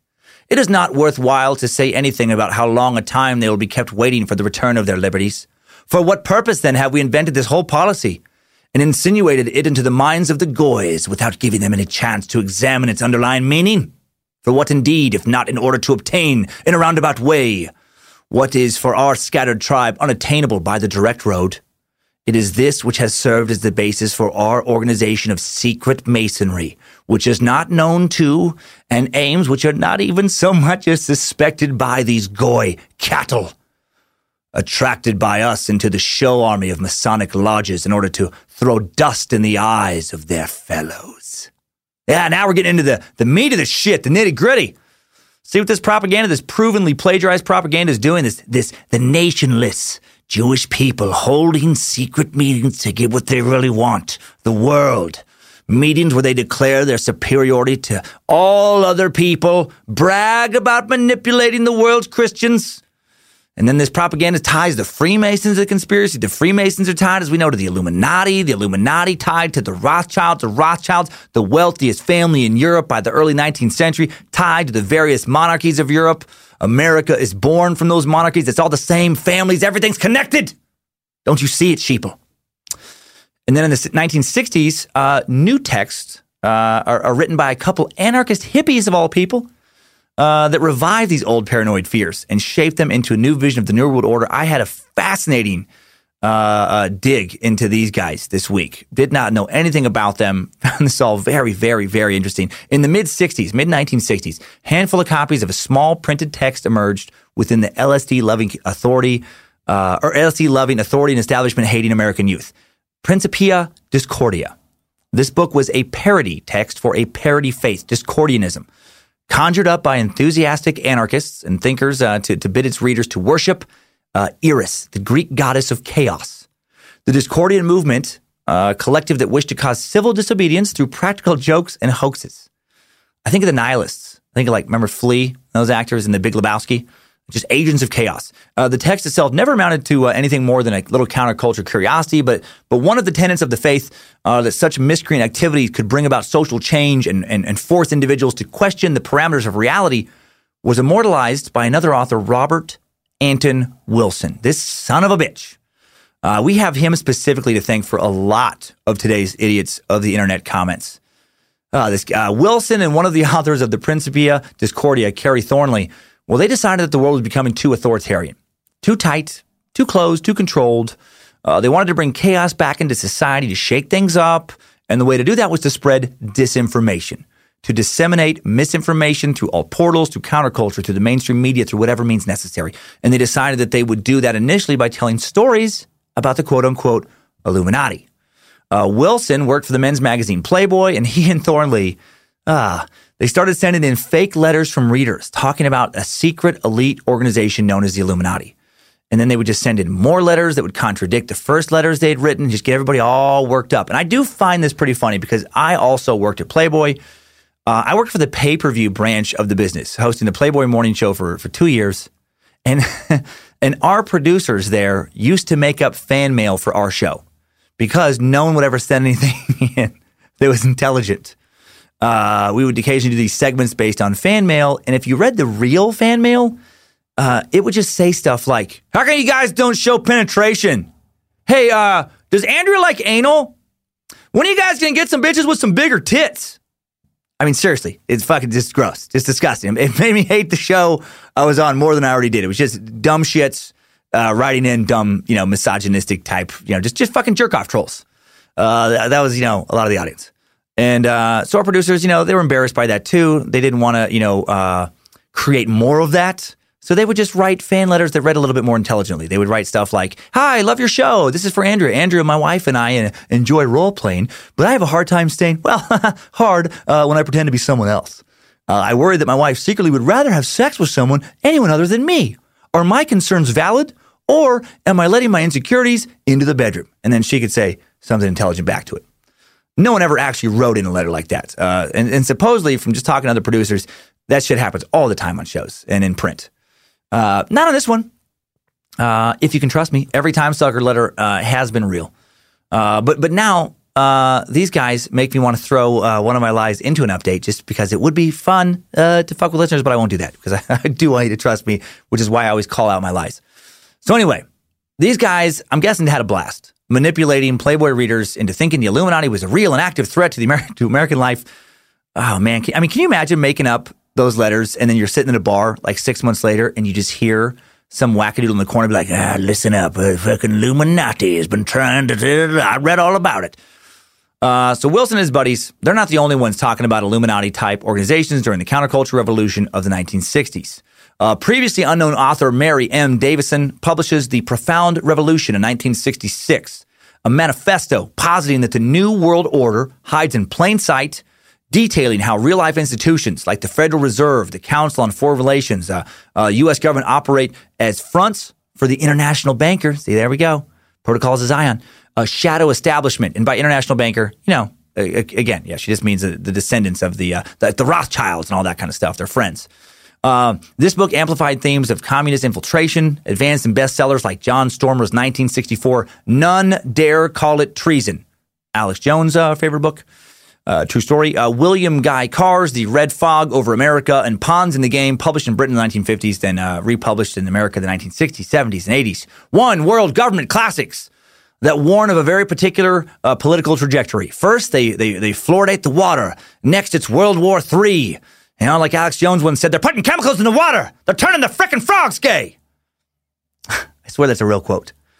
Uh, do any of these books possess any real evidence to back up their claims? No, uh, none are taken seriously by any academics, which just feeds the conspiracy. Of course, they're not taken seriously. They're laughed off because the academic elites are in on it. Secret Masons, part of the ongoing Illuminati, Zionists, puppets of the Zionists actively bringing about the New World Order. And of course, these books are going to be paranoid about communism. Uh, the Cold War still growing strong, the Russians still the boogeyman.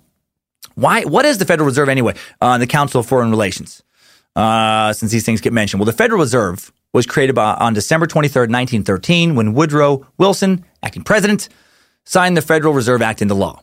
The Federal Reserve System, often referred to uh, as the Federal Reserve or simply the Fed, central bank of the U.S., created by Congress to provide the nation with a safer, more flexible, more stable monetary and financial system. Um, and right now, I'm actually not uh, uh, reading off of notes. Right now, there's uh, there's Illuminati, there's a reptilian in the room and he's just holding up uh, he's holding up like cue, cue card signs, and he's telling me exactly what to say. And then there's another reptilian that has Kyler Monroe, and it's like, "Fucking, do you want? You want me to fucking choke him down? You fucking tell. You, this is what you tell people." Uh, the Federal Reserve's responsibilities fall into four general areas. Uh, one is uh, conducting the nation's monetary policy by influencing money and credit conditions in the economy in pursuit of full employment, stable prices, uh, another one, supervising and regulating banks, other important financial institutions to ensure the safety and soundness of the nation's banking and financial system, to protect the credit rights of consumers. Uh, another one is killing any U.S. president, such as JFK, who threatens the power of the Federal Reserve to manipulate the economy of the United States on behalf of evil Satan worshiping international Jewish bankers. Uh, that, of course, is a lie, but not one I made up. That's uh, one out there that a lot of conspiracy theorists believe. Another real one is maintaining the stability of the financial system and containing system, uh, systemic risk that may arise in financial markets, and other ones providing certain financial services to the U.S. government, U.S. financial institutions, foreign official institutions, playing a major role in operating and overseeing the nation's payment systems. So the uh, that's what the Fed uh, does. And the Federal Reserve has been a target of conspiracy theorists since its inception, who believe, among other things, that it's run by foreigners, not part of the U.S. government, uh, prints money as it pleases, it's never audited, and, you know, that had Kennedy killed. Uh, the bank is not run by foreigners. The Federal Reserve is run by a combination of a Federal Reserve Board and the 12 Federal Reserve banks, who together form the governance of the system, and a board of governors is comprised of Americans. And the Reserve is part of the government. The Board of Governors and the Federal Reserve System is a government entity. Seven members, including the chairman, are anoint or appointed. Anointed. Mmm. I almost let out my lizard. Anointed by the king of the Illuminati. No, they're appointed by the president with the advice and consent of the Senate and report semi-annually to Congress. And, and, and, I'm glad these positions are not elected, by the way. Uh, I want someone who knows the most about money uh, running the economy, not someone who wins a popularity contest. Uh, regarding printing money, the, the, Bureau of Engraving and Printing does that. Uh, they're part of the U.S. Treasury. The Fed uh, does get to decide how much of that to add to the economy, though, how much to circulate. And the Fed is audited. The Fed's Board of Governors subject to an audit every year by a firm using generally accepted accounting principles. Zero evidence of the Fed being involved in the Kennedy assassination. Why is the Fed tied to the New World Order conspiracy? Because of the international Jewish banking conspiracies we discussed, because they control the money. And, you know, people control the money have to be in a conspiracy. You know, where there's a secret shadow government making lots of money. Uh, what about the Council on Foreign Relations? Uh, it's a think tank founded in 1921, headquartered in New York City, office in Washington, D.C., uh, dedicated to being a resource for its members, including government officials, in order to help them better understand the world and the foreign policy choices facing the U.S. and other countries. Has about 5,000 members and dozens of secretaries of state, uh, CIA directors, bankers, other senior politicians have been members or are members. Uh, regular citizens can also be members. Uh, Angelina Jolie randomly is a member. To be a member, all you have to do is sacrifice one red blooded American patriot to the Jewish reptilian masters of the group who do live in a bunker 666 miles below Jerusalem that is separate from hell only by a small door uh, made from the skin of virgin martyrs. Behold Baphomet! leader of the underground Zionist Federation of Bankers. Hail Satan, slave master to the Goyim masses. Uh, no. That'll now probably be edited out and spread around the internet as proof that I'm part of the conspiracy. Uh, now, to become a member, you just have to uh, be a U.S. citizen or a permanent resident applying to be citizen uh, and, and pay annual dues. It's a group of people who understand that the U.S. is never going to enter some crazy isolationist period. We have to work with, we have to trade with, we have to provide aid and military to other fucking countries. So we should probably study how best to work with those countries. Uh, easy to th- see, though, how this translates into working for a one world government. Okay, 1972. Fierce Christian anti communist paranoia and an interest in organizational cultural activities were coming together in the late 50s and 60s, as well as uh, evidence uh, by the formation of the John Birch Society in 1958, which saw civil rights legislation, the rise of the welfare state, regulations around occupational safety as, as evidence of a coming one world government. And then in 1972, conservative commentator Gary Allen publishes None Dare Call It Conspiracy, prefaced by California Congressman John Schmitz, which extends the paranoia to deficit spending and basic banking, offering tales of how organizations like the Council on Foreign Relations, the Trilateral Commission, carry forth the economic agenda of an invisible global power elite. It sells 5 million copies. New World Order. New World Order. Here come those fucking black UN helicopters. Our own government sold us out. Uh, except those black helicopters still aren't here in 2018, right? We're still free. I can still say crazy shit on stage and on this uh, mic, on this podcast. Come on, New World Order. How come you're not suppressing me? Or am I in on it? I mean, now that I think about it, uh, there is a giant pentagram under the carpet of my in my basement uh, that I did draw in blood of a local church leader that went missing. And uh, if, if, if I push all five points of the pentagram at once, a secret tunnel does open up beneath uh, my basement, and it does lead. Now that I think about it, uh, to the to the Denver airport, and it is full of Satan, Satan worshiping reptilians and Jewish bankers uh, who do they, they give me gold, they throw me bags of gold. Yeah, here's another bag of gold. Spread your lies. to throw people off the truth. And all they asked was for me not to, to uh, tell you guys about it. Uh, fuck, God damn it. Uh, uh, hey, Joe, we're going to have to erase the last uh, few minutes. Uh, per the explicit instructions of my New World Order masters, Hail Lucifina. the Trilateralist Commission, just mention them. Who are they? Uh, they're a non governmental discussion group, aka think tank of sorts, founded by David Rockefeller. Uh oh, Rockefellers. In July 1973 to foster cooperation between Japan, Western Europe, and North America. They had their first biannual meeting in October of 1973 in, uh, in Tokyo uh, when David Rockefeller proved his loyalty to the Japanese New World Order elite by eating a white Christian baby in front of his masters while pissing on an American flag, draped over a few more babies, while being anally penetrated by a train of 10 international Jewish bankers. Woo! New World Order. Now, they really did have their first meeting in Tokyo. Uh, David Rockefeller was a powerful U.S. banker who died in 2017 at the age of 101. He should have died at 71, but he lived off an infusion of reptilian DNA for another 30 years. Uh, his fortunes were estimated at over $3 billion at the time of his death. He also graduated cum laude from Harvard, 1936. Once dated JFK's sister Kathleen. Studied economics at the London School of Economic uh, of Economics and got a PhD from the University of Chicago in 1940. He worked for the uh, U.S. military intelligence offices in, in, World War II. He was a CEO of Chase Manhattan Bank from 1969 to 1980. His family owns Chase, Man, uh, Chase Manhattan Bank. Uh, Chase Bank. The Rockefeller family initially made its money in petroleum in the late 19th century.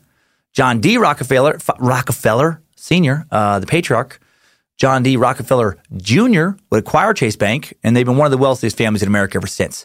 And, and they talk with people from other countries. They promote relationships with other countries. And the only reason to do that is to form a new world order. Wake up, sheeple. Uh, and Gary Allen, uh, author of None Call It Conspiracy, the book, uh, again, that Alex Jones would read as a teenager that would form his mind.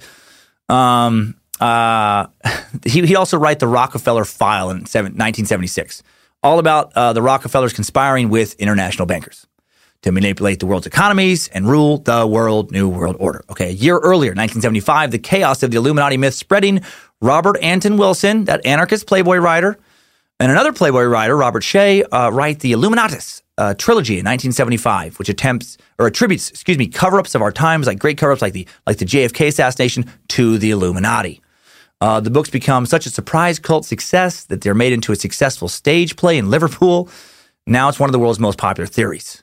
Know, even celebrities like Jay Z and Beyonce take on the Illuminati symbolism. Uh, 1978, William Luther Pierce publishes The Turner Diaries, a vivid racist novel about the 2099 uprising, excuse me, of the downtrodden organization, a white revolutionary movement against the all powerful system, the left wing Jewish government.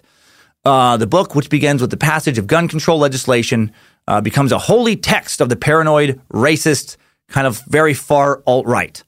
Uh, Pierce was inspired by fear that the New World Order establishment would act first to confiscate the weapons of those who might resist the takeover. In 1983, former Air Force officer academic uh, Texe Marrs and his wife Wanda published A Perfect Name for Your Pet, Starts Harmless. First in many books, they would write to help readers in their careers and personal lives. But then by the late 80s and early 90s, things start to fucking take some turns. Uh, Marrs begins exposing the nefarious ways in which the political establishment is beholden to an antichrist, saying Newt Gingrich is a closet Marxist and a member of the occultic secret society known as the Bohemian Grove. He told that to a reporter in 1996. Uh, what's the Bohemian Grove? Well, every July, some of the richest and most powerful men in the world gather at a 2,700 acre compound in Monte Rio, California, for two weeks of heavy drinking, super secret talks, uh, rituals, uh, druid like worship. Uh, prominent business leaders, uh, former U.S. presidents, musicians, oil barons, uh, more have met under the guideline of weaving spiders come not here, uh, which means business deals are to be left outside, but they're not always left outside. Uh, one exception, 1942, uh, planners of the Manhattan Project took the planning of the Manhattan Project, excuse me, took place at the Grove, which led to the creation of the atomic bomb. New World Order believer Alex Jones infiltrated the Grove with a cameraman in 2000 and captured footage of guys wearing costumes talking about nature, huh? Uh, which it looks to me like a just summer camp for the wealthy and powerful. But are you sensing a pattern here? Whenever rich and powerful people meet in secret, especially if they meet with an international audience, it all feeds the New World Order conspiracy. Uh, on March 6, 1991, President George H.W. Bush gives a speech to Congress detailing the possibilities for global cooperation and internationalism in a post Cold War world. And his speech includes a very poor choice of words. words. Uh, he says, We can see a new world coming into view, a world in which there is a very real prospect of a new world order. Fucking alarm bells going off, hiding in plain sight. That Illuminati motherfucker selling us to the globalists. It's all there. Uh, Bush's words authorize a variety of fears, including that one world government overseen by the United Nations. The close of the Cold War introduces a new panic. The new New World Order, you know, announced by globalization and NAFTA style borderlessness, is now coming into focus. It's tied to the UN. In 1991, Pat Robertson publishes The New World Order and crams a litany of villains, Freemasons, Wall Street, of course, uh, the Council on Foreign Relations, New Age mystics into a New York Times bestseller. In 1992, anxiety about NAFTA's effects on national sovereignty uh, coursed through Operation Vampire Killer 2000. Its author, a former uh, Arizona police sergeant named Jack McLamb, will found an organization called Police and Military Against the New World Order. He's taken it that fucking far. Uh, McLamb's vampires are metaphorical.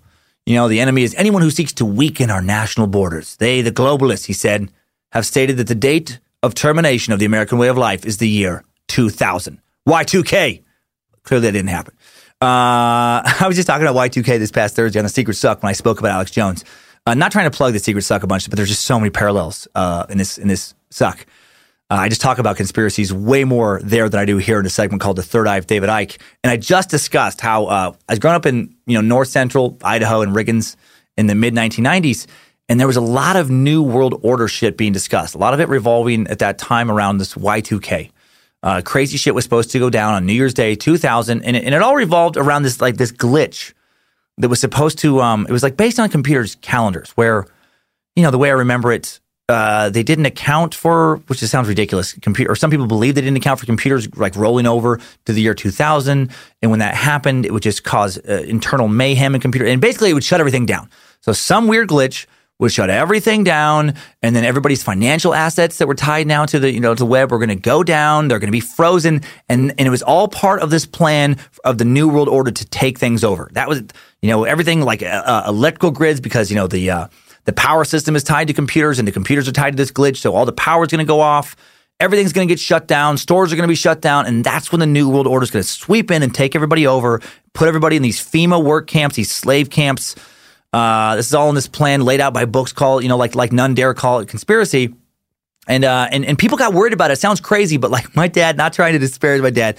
I love my dad, but he got so wrapped up in this that he bought a bunch of gold, was hiding it in the walls of our house. He basically invested in a bunch of gold and a bunch of guns in the mid '90s so he could be ready uh, to have gold to do transactions with because gold's always worked as currency. You know, when the when the fucking dollar crashes tied to this Y2K shit and uh, and he could so he could buy food and, and, resources, and then lots of guns so he could defend his food and, and resources from the fucking anarchy that was going to happen, and the and the UN people and the, and the New World Order and all that shit.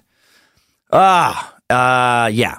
So so that yeah, crazy. I mean, I remember people talking about supposedly um, there was UN troops hiding along the Canadian border, and you know they were going to come down with their black helicopters, and it was the Bilderbergers and the Trilateralists and all that kind of stuff. Uh, you know, all, all all based on New World Order stuff. The Bilderbergers, by the way their name comes up a lot with this. The Bilderberg meeting is an annual conference held since 1964 in the Netherlands, named after the Bilderberg Hotel in uh, Oosterbeek, Netherlands, where the first meeting took place. And the goal of the Bilderberg meeting is stated by the organization to bolster a consensus around free market Western capitalism around the globe.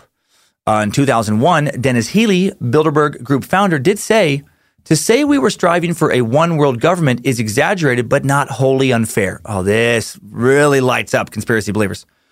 He says, uh, those of us in Bilderberg uh, felt we couldn't go on forever fighting one another for nothing and killing people and rendering millions homeless. So we felt that a single community throughout the world would be a good thing.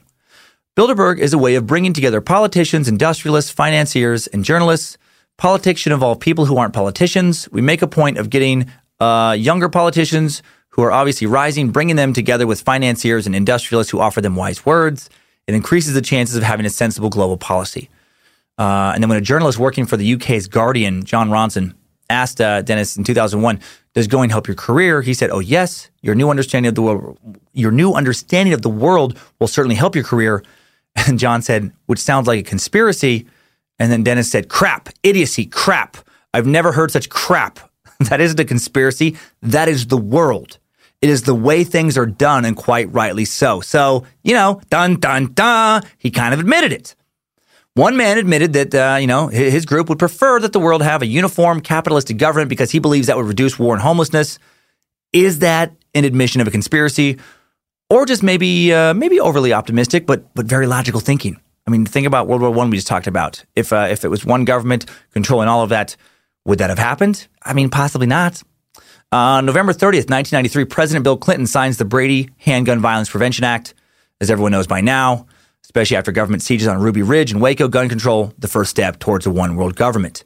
Uh, from 1993 to 2002, sounds silly, but the X Files is out there and it gives a generation uh, the gift of extreme skepticism, right? Because the most compelling storylines in, uh, in the X Files weren't about UFOs, weren't about cryptids. It was about the uh, with the smoking man and you know about this uh, this this secret shadow government conspiring with aliens to control us all. Uh, February 28th, 1995, the headquarters of the New World Order, aka the Denver International Airport, opens. this is a, a true rumor, and it comes from airport designers with a wicked sense of humor. The airport city and county planners, clearly either Freemasons or people who like to joke about Freemason conspiracies, they chose to dedicate the airport on March 19th, 1994. And if you add up the numbers in that, uh, the 19 and 1994, 191994, you get 33, right? The highest level in Freemasonry, the most important number in Freemasonry. Time capsule and plaques placed around the airport include Masonic symbols. They credit the New World Airport Commission. Hilarious. It's actually on some plaques. Uh, the airport's website, flydenver.com, has a, a section called the Denver Files about its conspiracies. It addresses the airport building costs being more expensive than originally thought and, and blaming that on uh, they didn't account for the construction of Illuminati headquarters. So are they just joking around or are they hiding the truth in plain sight? Wake up, sheeple! They mock you. Stand up to your reptilian masters. Dig. Dig, dig, dig beneath the Denver airport until you find the truth. Actually, how great would it be to read a story about a dude who gets arrested for digging a tunnel under the Denver airport to find lizards? Uh, two years to the day after the end of the Waco siege, on April 19th, 1995, Timothy McVeigh, New World Order believer who had actually gone and watched the standoff in Waco between the, the Branch Davidians and the federal authorities, uh, he and his conspirators detonated a truck bomb outside the Alfred F. Murrah Federal Building in Oklahoma City, an innocuous bureaucratic building that McVeigh, uh, weaned on pro militia literature, uh, takes to be an expression of, of uh, tyrannical governmental overreach. The blast kills 168 people making it the bloodiest act of homegrown terrorism up until that point in U.S. history.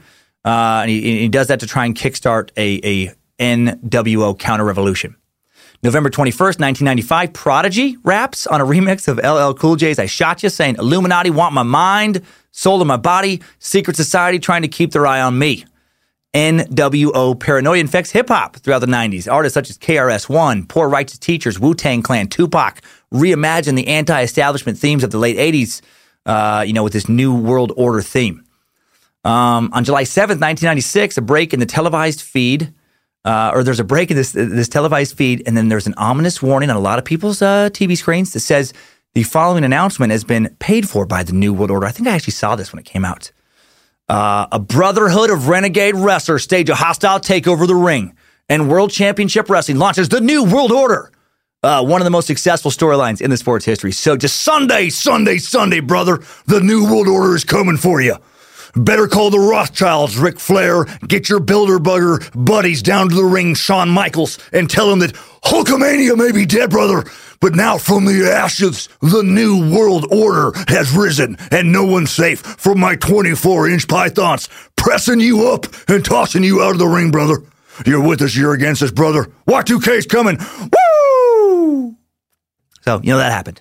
Ah, couldn't help myself. Had to do it again. Okay, July 25th, 2001, uh, radio host Alex Jones accuses the U.S. government of plotting terrorism, points to Osama bin Laden as the boogeyman they need in this Orwellian, phony system. After the World Trade Center's towers uh, fall on September 11th, Alex Jones accuses the government of a cover up. It was an inside job. He gets taken off FM and AM waves in about 70% of his markets, and he points to this as proof that he was right. The New World Order is trying to silence him. Uh, February 2007, the Montana House of Representatives issues a joint resolution standing against the NAFTA superhighway, a series of roads running from Canada through the United States to Mexico that represent the first step in the erosion of our borders and the establishment of uh, the New World Order. No such highway exists. Oh my gosh, sorry about that. I just, uh, apparently the lizard is trying to get me. Um, even though I have my phone on, do, do not disturb. Shut the fuck up, Siri. Um, that was weird. Uh, I guess I got to turn it completely off because the fucking lizards just set my phone going crazy, you know? Trying to keep me from the, they're trying to keep me from the truth, you guys. How weird was that? Never happens. I have it in my pocket every single episode. Damn you, Illuminati. But anyway, no such no such highway uh, exists. There's no plans to build. I don't know what the fucking Montana people were thinking about uh, getting worried about this weird superhighway. I know people were thinking about it uh, in Portland several years ago in a hotel shuttle. Um, Lindsay and I had our ears talked off by some crazy dude talking about this New World Order superhighway that's going to cut the, you know, country in half. He was talking about FEMA work camps. he said we better go if we're going to go east of the Mississippi anytime. You know, if we want to ever do that, basically, we better do it soon because pretty soon we won't be allowed to leave. Uh, yeah. Uh, we never got that guy's shuttle again.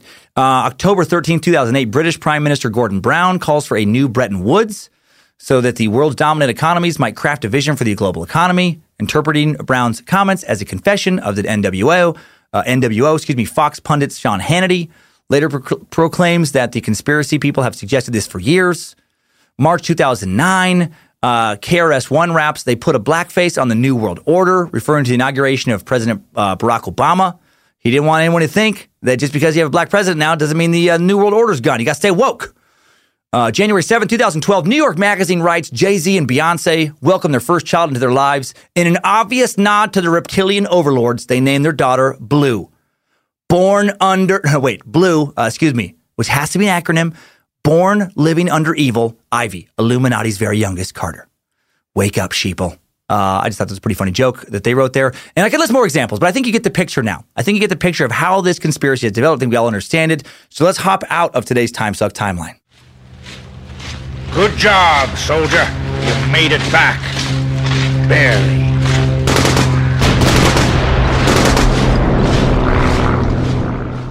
Okay, so now we know about the origins of the New World Order. It can be traced back to Freemasons, uh, the original Illuminati, you know, the uh, uh, Jewish bankers, a few powerful royal families. The Vatican gets mixed in sometimes, you know, the Knights Templar. Uh, what's the common theme? Uh, people being afraid of secret societies, and also a lot of Christian fundamentalists, uh, you know, being afraid of Jewish secret societies. Not trying to piss off Christian time suckers, but the history is what it is. Uh, and, and, also look at the comment section of uh, under any major conspiracy, and there is a lot of devil talk and so many Bible quotes, like so many. And I get it. Uh, a big no-no in Christian fundamentalism is idolatry, worship of false idols, uh, because the Catholic Church has prayer candles and images of saints and the Virgin Mary. These are considered by many to be idols. And uh, who wants you to worship idols? The devil. Uh, so what are people meeting in secret and performing rituals doing? Worshiping the devil. Uh, but I, but again, to be clear, it's not just Christian fundamentalists. There is an inherent distrust amongst the uh, the poor also, and many of the uneducated towards the rich and the educated. How, why do they get to be rich? What what are they doing uh, in their fancy having their fancy getaways? Why do they get to go to you know uh, Oak Grove? You know, and wh- why do they get to do all that stuff and have their Bilderberger meetings? You know, they, they they must be fucking making secrets. They're they're doing some stuff in secrets. That's why they're rich and powerful. They're making deals. Who are they making deals with? People from other nations trying to sell us out. And then, and then you know you mix in 200 plus years of conspiracy literature, and it all it all adds up to create just a big rabbit hole for someone to get lost in. And now with the web, it's it's easier than ever to get, to get lost for fuck thousands of hours. You know the never-ending discussion of this stuff. You know where people can just continually throw out more evidence and add to the mythology, offer more proof. You know for others to read or watch. And now let's have some fun with all this proof because there is a lot of fun stuff out there. Uh, for you know, again, a special special edition. Reverend Dr. Joe Paisley is going to be here for today's idiots of the internet. Idiots of the internet. Internet. Internet. All right, today's video, Joe and I are going to be talking about. Introduce him in a second. Is the New World Order, a six thousand year history uh, uploaded by UFO TV, so you know it's going to be good. Yes. The Disclosure Network on October 2nd, 2013. 4,465,229 views as of November 13th, 2018. Over 25,000 likes, 2,600 dislikes, and over 6,300 comments. And I would say easily, looking through a lot of them, uh, 95% plus are very pro NWO in that they think uh, the NWO is for sure real and that you're an idiot if you don't open your eyes and see the truth. And uh, in the description of this video is now presenting a detailed and complete 6,000 year history of the New World Order and the Illuminati, includes the history of the secret societies, ancient beliefs, and the matrix of control that has shaped human history for thousands of years. Also includes for the first time a documented history of the true birth of the Illuminati and finally its effect on the world today. And uh, and welcome everybody. Uh, you're you're listening. We got this on video as well. Joe Paisley, Joe motherfucking Paisley. He's right here. He's right here. Ah, ah, we're sitting next to each other. Hi. And uh, yeah, many of you uh, who listen regularly, obviously, you know that uh, Joe does the uh, he produces the show, does the sound, and uh, and sometime next year we're going to be doing our own show together. Uh, I'm, know. I'm looking forward to Yep, it. Yep, we're wrapping up stuff on the app, getting everything's tied up. You know, getting, we're not going to jump the gun, but getting things short up. We're already brainstorming uh, a show. I don't even want to give the name away because I don't want someone to take it. And don't do it. Don't don't take it. Don't Just take our name. Don't put your mouth out there. But it- words. But it'll but it'll be it'll be a much more beefed out version of the Idiot to the Internet segment. Cause Yeah. Because I always envisioned it as, as being more fun with uh, another person. Joe's a funny dude, smart dude, and you and I have been talking all week about this uh, episode about uh, you're raised in Idaho as well. yeah. and and just this conspiratorial kind of way of thinking. And I like what you were saying earlier before we get into the comments about who who who like who do you know in your life that's really good at keeping secrets? Yeah. I mean, maybe a person, but when Right. the secret has to do with world domination, Right. I don't know anybody that can keep that secret. right? Let alone, you know, if you look at it, in a, if you're trying to plan a surprise birthday party, right. you're going to have a difficult time Yeah. Some someone keeping that under wraps. A lot of Yep. times it gets fucked up. Oh, I, I uh, what did I do? I, I I did that a couple years ago. I'm not used to secret parties, and uh, it was for my mom, and I fucked it up. And all I had to do was just not mention it, and I was, and I was like, and I remember I was with like my uh, sister and Lindsay, and, and then I just I just completely forgot, and I just asked my mom like, so what do you want to do for your party? And then my sister shot me like, are you fucking kidding me? Look. God damn it, Dad! And I was like, you know, like uh, for in Christmas, the Christmas, and I, I switched it.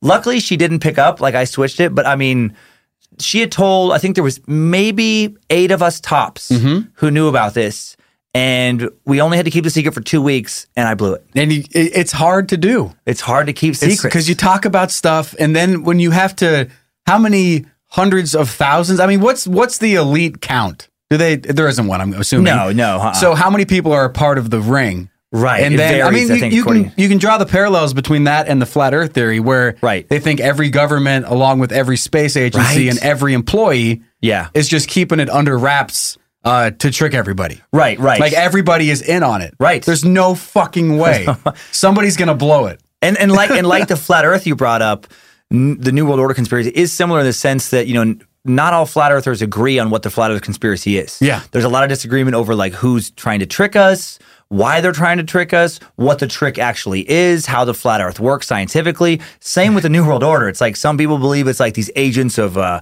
of Satan, some people believe it's aliens, some people believe it's like the UN combinations of those combina you know like Yeah.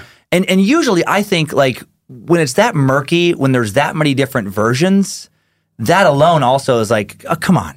Doesn't Like, but- why is there that much disagreement if it's real? I picture the it was like street sign situation, like in a Wizard of Oz type thing, Right, right. Where it's just a thousand different arrows pointing a thousand different directions. Yes. and you get to pick which one goes there. And if you have enough different directions, Right. then you can never be wrong. Right. There's right. infinite amount of reasons why it could still, you know, games. It's still going. They shut down. They shut down one street. Oh, yeah. we got all these other reasons that it's still happening. And that's why, and, and that's why these conspiracies will never go away because, like, uh, you know, they are fun to talk I about. love them. Uh, like, like a lot of the New World Order believers prior to the year 2000, as I talked about already. You know, Y2K was supposed to be the date. Mm-hmm. That's when a lot of people in print predicted here's when the takeover is going to happen. And then what is always amazing to me with these things is like the next day, no one's no one's out. They're like, oh, okay, I, they tricked us again. they thought it because because when it's when it's a when it's a secret group. Ah! God, that was funny. when it's a secret group that no one It can be fined. it was the canned food business. Right. That planned the 2K. Well, I think I read about that one time. Oh, that- seriously? Yeah, that they that was their whole push. Oh, Because then to everybody had to buy non-perishable foods. Oh my genius! yeah, it was. That's Good ki- job. those are the kind of conspiracies I believe in. I believe in like a, a business trying to exploit paranoia to make a lot of money. Yeah. but I don't believe in. Yeah, but but it is interesting. Like with a secret group like this, you never get to disprove it. Mm-hmm. It's uh, and, and which is that what parallels religious thinking. You never get to disprove anyone's god. Mm-hmm. You never get to disprove a secret organization that the nature of it is that it's secret. Yeah. It's like, well, yeah, that's why you don't get it because they're fucking shadows, dude. It doesn't make sense. Yeah, because it's fuck secret. Not supposed to make sense. if it did, then it wouldn't be a secret. Okay, so I, I right, wanted let's do this. I wanted to do something different on this one. Usually, as you know, uh, listen to the show, I kind of cherry pick around and Mm-hmm. just find random comments. But I wanted to give like the tone of this, and so I swear to you, I mean, I guess you know people could look look at this video themselves. I gave the uh, name of it and everything already. I just went through the first, um, I believe it was twenty. Originally, I was going to do ten. I think I opened up to twenty, no, fifteen comments Okay. Um, You found a happy medium. Yeah, found a happy medium. Okay. Let me see. Yes. Oh, okay. okay. Yes. Yes. Yes. Okay. Um, I guess we'll find out here because I, I I wrote my notes and I changed my mind. But but anyway, all these are sequential. These are just the first ones I saw, not just picking. So it starts off with Jane JT, user Jane JT, who says so basically, if we stopped using money, their power would cease. Sure, we might be a little uncomfortable for a while, but it is definitely possible to live without money. If we all did it, we would take away their power. There's actually enough resources and combined skills for everyone on this planet to live comfortably. I love hmm. fucking idiot solutions like this, where some guy just, you know, spitball and is like, why don't we just, hey man, hey, why don't we stop using money and just, you know, barter? Like, grab. Why don't you grab an axe? You can chop the wood. Right. Put it in the fireplace. Right. You, you're being comfortable You for a do little it. bit. You're gonna be warm. Go kill an animal. You Go- dumb shit. dumb shit. We're gonna be fine. All of us. Right. Everybody. right. This does not fucking work anymore. Not, and, and and that's the the grand scheme of the the idiocracy here. Right. Is that it, it- he's looking at it such a on a local level. right. Like he's looking at his friends and family. Like Yeah. stop spending money. Can you imagine if everyone, Oh, the a world, chaos. everybody just stopped spending? You said, Right. "Fuck it." Right. Who wants a fur coat? I'll trade you for a pancake. And if you're living in like New York City or San Francisco, Yeah, it's it's like just- you, there's not enough. People don't know enough hunters. No, no, no. To barter for food and all that kind of stuff, and, and and then like to make clothing. It's like we don't have those skills anymore. And since we lost, like in, in our country specifically, all our manufacturing base or just a large portion of it, we don't have the skills Yeah. to do that stuff anymore. You Yeah. can't just like like best case scenario a small group of people in an area like ours in northern idaho Uh-huh. would be able to kind of scavenge together a shitty life in some cabin with no electricity or running water and live on just fucking deer venison and i don't even know The vegetables the- root yeah, vegetables Yeah. The expansion of skills. Right. Like that money allows Yeah. for for humans to expand upon. Right. Like what you can do and still be a part of of society and still right specialized stay. roles Yeah, but if you take that away, Yeah. you're going to be a fucking butcher, blacksmith, you're Right. going to hunt, right or you're going to pop out kids. yeah Like those are your options because that's you can't focus your effort everywhere else. Right, exactly. And we've gotten so far removed that that so- I mean, we wouldn't last. No. Where it's like if you if if Jane JT got to have his way uh 400 years ago, 3 or 400 years ago, maybe even I don't know, maybe 150 years ago, some people will be okay because people used to live that way kind of. Mm-hmm. Yeah. But even like even old-time fucking pioneers would still go to a trading post and stock up on flour and other stuff. It's like they weren't doing all of the skills. I think if Ah. you if you pull the money out and, and get people that miserable, that that is actually a better step for the new world order. Like they've Right. got you by the balls even more. Oh, right. Because you just purposely put yourself into shit. You're That's like true. I'm not going to survive. If- every, yes. yeah, that would be that would be what they wanted. if they shut down the money and we're like, all right, if you want your money back and you want your power turned back on, you got to be part of the New World Order. Yeah, come on And in. I'm That's how they I- get you." Can I play Red Dead Redemption No. 2 again? No, you can't. But if I come back, can in I? real life, can I come back? I- all right, then I'll fucking do it. I'll be part of the New World Order. Okay, I'll do it. I'll do it. well, thanks, Jane. Thanks, Jane. Uh, so, second post is uh, John Shuck. And uh, uh, John posts everything leads back to Lucifer. The Bible is the only book that makes sense. And, and I never want to pick on r- religious listeners, but I just glancing through 50% There's a lot of the comments in this one are of that ilk. of talking about of how this is is Satan. is, is Satan's plan. Yeah. But what I love about Satan's planet, it reminds me of like Armageddon apocalyptic type thinking, where it's like every generation has all these people, and you can see it all over the web now, where it's like, oh, this is it, end times are here. No asshole. Everyone has been saying that, or not everyone. Uh, uh, fucking wackadoodles have been screaming that every generation for almost two thousand years, And I always and, bounce- and they're always wrong. Yeah, they're always wrong. You picture you picture the progression of of the um I'm I'm drawing a blank on the on the name of the book where everyone is a number. Right, where that's talked Okay, about. okay. And you can that has happened forever. Oh, that's right. The mark of the beast is going to be the Yeah, number. yeah, yeah, yes, yes. So everyone is just defined by a number. Right. And so first it was uh, bank accounts. Right. Then it was phone numbers. it then it was credit card. Yeah, maybe. Maybe I can't remember, but yeah, one of those kind of. Yeah, and and and uh, and then Yeah, talk, credit and cards. credit cards, and then you talk about the chip implants. Mm-hmm, It's forever evolving, but the the the fact of the matter is is identifying by a number is just how you can sort shit. right. There's It's a lot the of most people efficient way. and you have you've had a social Yeah. security number tied to your name for how long? Right. I mean, so you can find other ways to progress it and tie it into the Bible. Right, Um, right. Because it, it does have there's It's such a blanket statement. You can find a way to tie everything into it. I just like what a weird way to live. Just to be like, ah, it's coming, it's coming. Ugh. just like like waking up every day angry that the devil isn't here yet to kickstart the Armageddon that'll bring back Jesus. Like, come on, you guys, just fucking do it. Got these fucking guns locked up. Like, why aren't the locusts buzzing around? Come on. Canned corn. Got my greens. My wife My left gr- me. My kids don't talk to me. All I have left is Armageddon. I got this bunker full of awesome shit. I've been waiting to use it. Come on, Come on. Come on, Bible. Come on, please. Okay. Uh, the next post is the third one is uh, Baksho Dada. Uh, people just make up this weird name, but it, but it says um, shameful, no conscience, no morals, no guilt, occult secrecy, but like secret sigh is how the, the spelling that I always correct as I read these. Uh, he blew it. He, blew, yeah. He's blown a lot of these words, a lot of these words. Uh, occult secrecy. Oh, how a tangled web they weave when they practice to deceive. I wonder what would happen if all of humanity stopped buying, stopped paying their taxes, and put their foot down land, their middle finger up.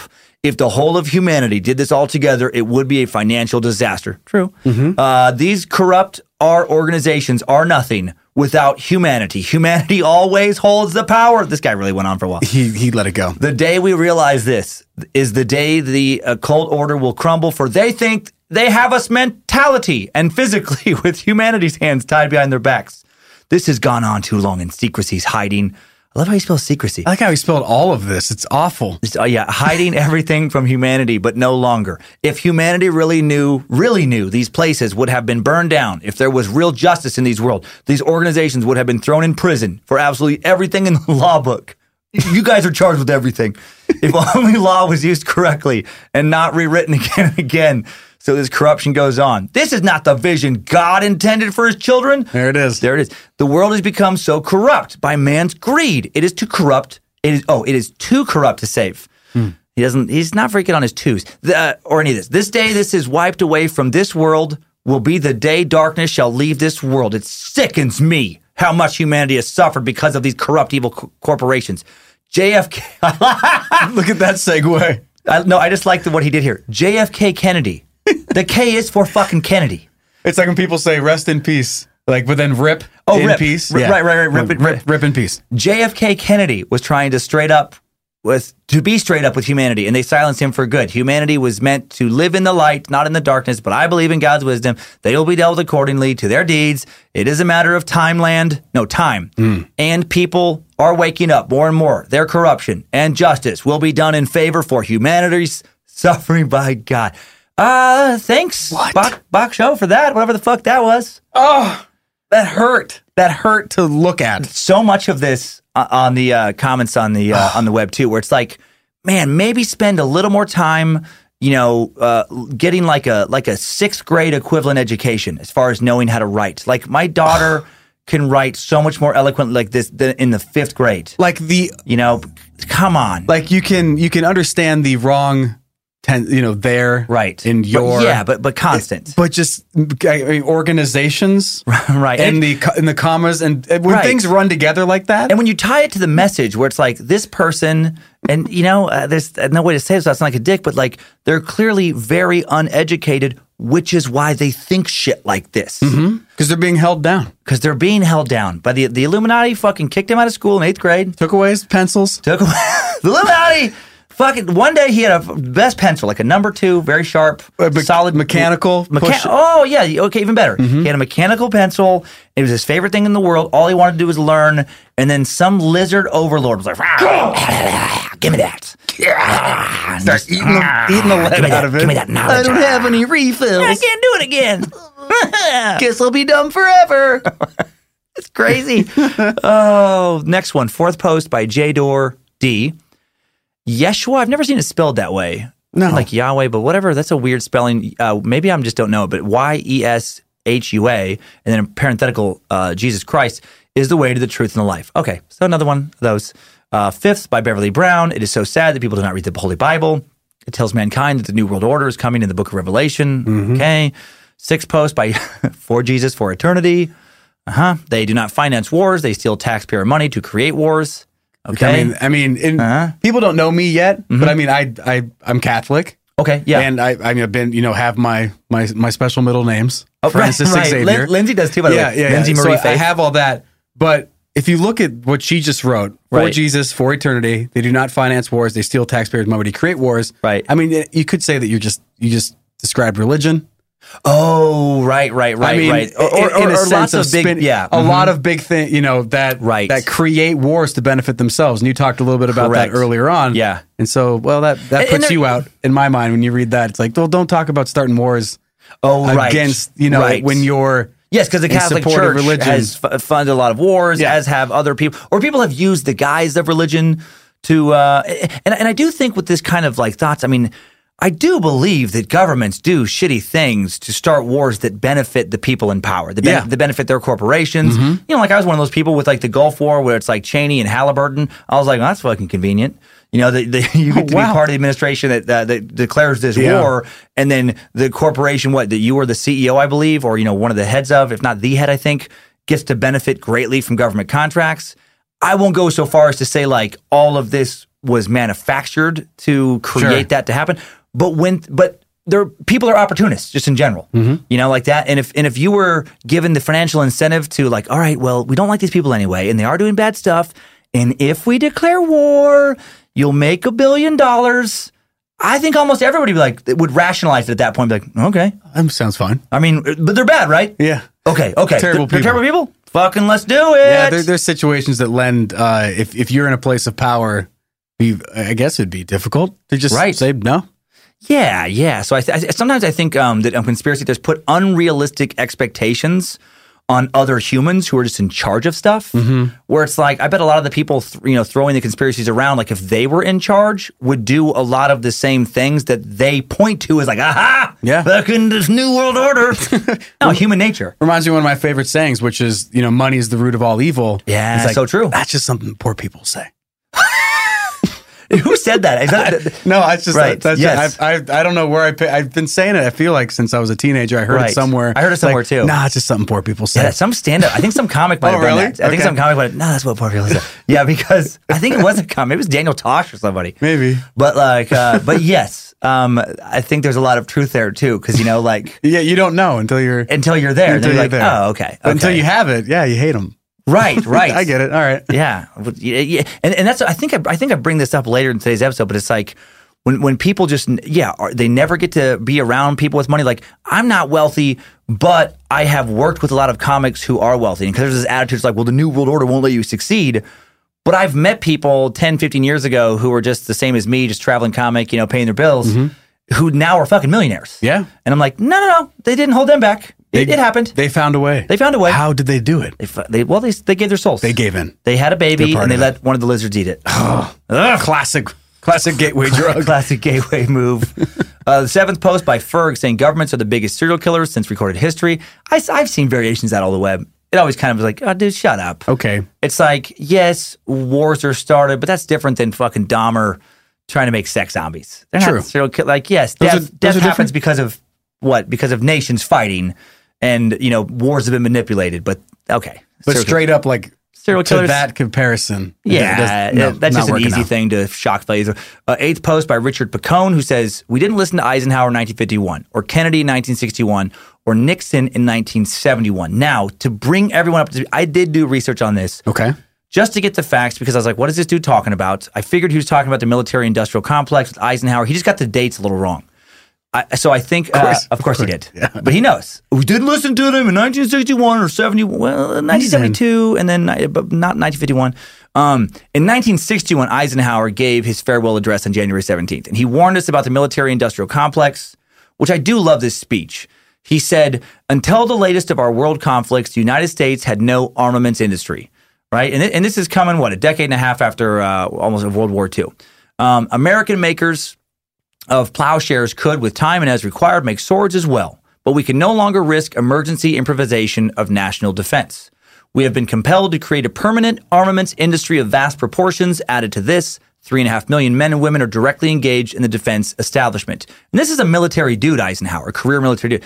We annually spend on military security alone more than the net income of all United States corporations. Now, this conjunction of an immense military establishment and a large arms industry is new in the American experience. The total influence, economic, political, even spiritual, is felt in every city, every state house, every office of the federal government. We recognize the imperative need for this development, yet we must not fail to comprehend its grave implications. Our toil, resources, and livelihood are all involved. So is the very structure of our society. In the councils of government, we must guard against the acquisition of unwarranted influence, whether sought or unsought by the military industrial complex. So, you know, he's warning about don't give in to this big complex that can then dictate like wars going forward because we got all these weapons, we got to use them. You know, is, is, is, so he is, yes, he, he did warn about the military industrial complex, which I, I am wary of in moments. And then JFK, a few months later, April 27th, 1961, so he had that year right, addressed the press, uh, spoke to the American Newspaper Association at the uh, Waldorf uh, Astoria, that hotel in New York, and he said, The very word secrecy is repugnant in a free and open society. And we are, as a people, inherently and historically opposed to secret societies, to secret oaths, and to secret proceedings. We decided long ago that the dangers of excessive and unwarranted concealment of pertinent facts far outweighed the dangers which are cited to justify it. He ends with, uh, with our help, man will be what he was born to be, free and independent. Now, he was addressing the press, and he was just saying, like, yeah, we're not going to keep information from you because that's important. But conspiracy uh, thinkers say, like, see, he was referencing the Illuminati. Sure. Because he talked about secret societies. The side note, Yeah. has nothing to do with anything. The last leg of that script, Yeah.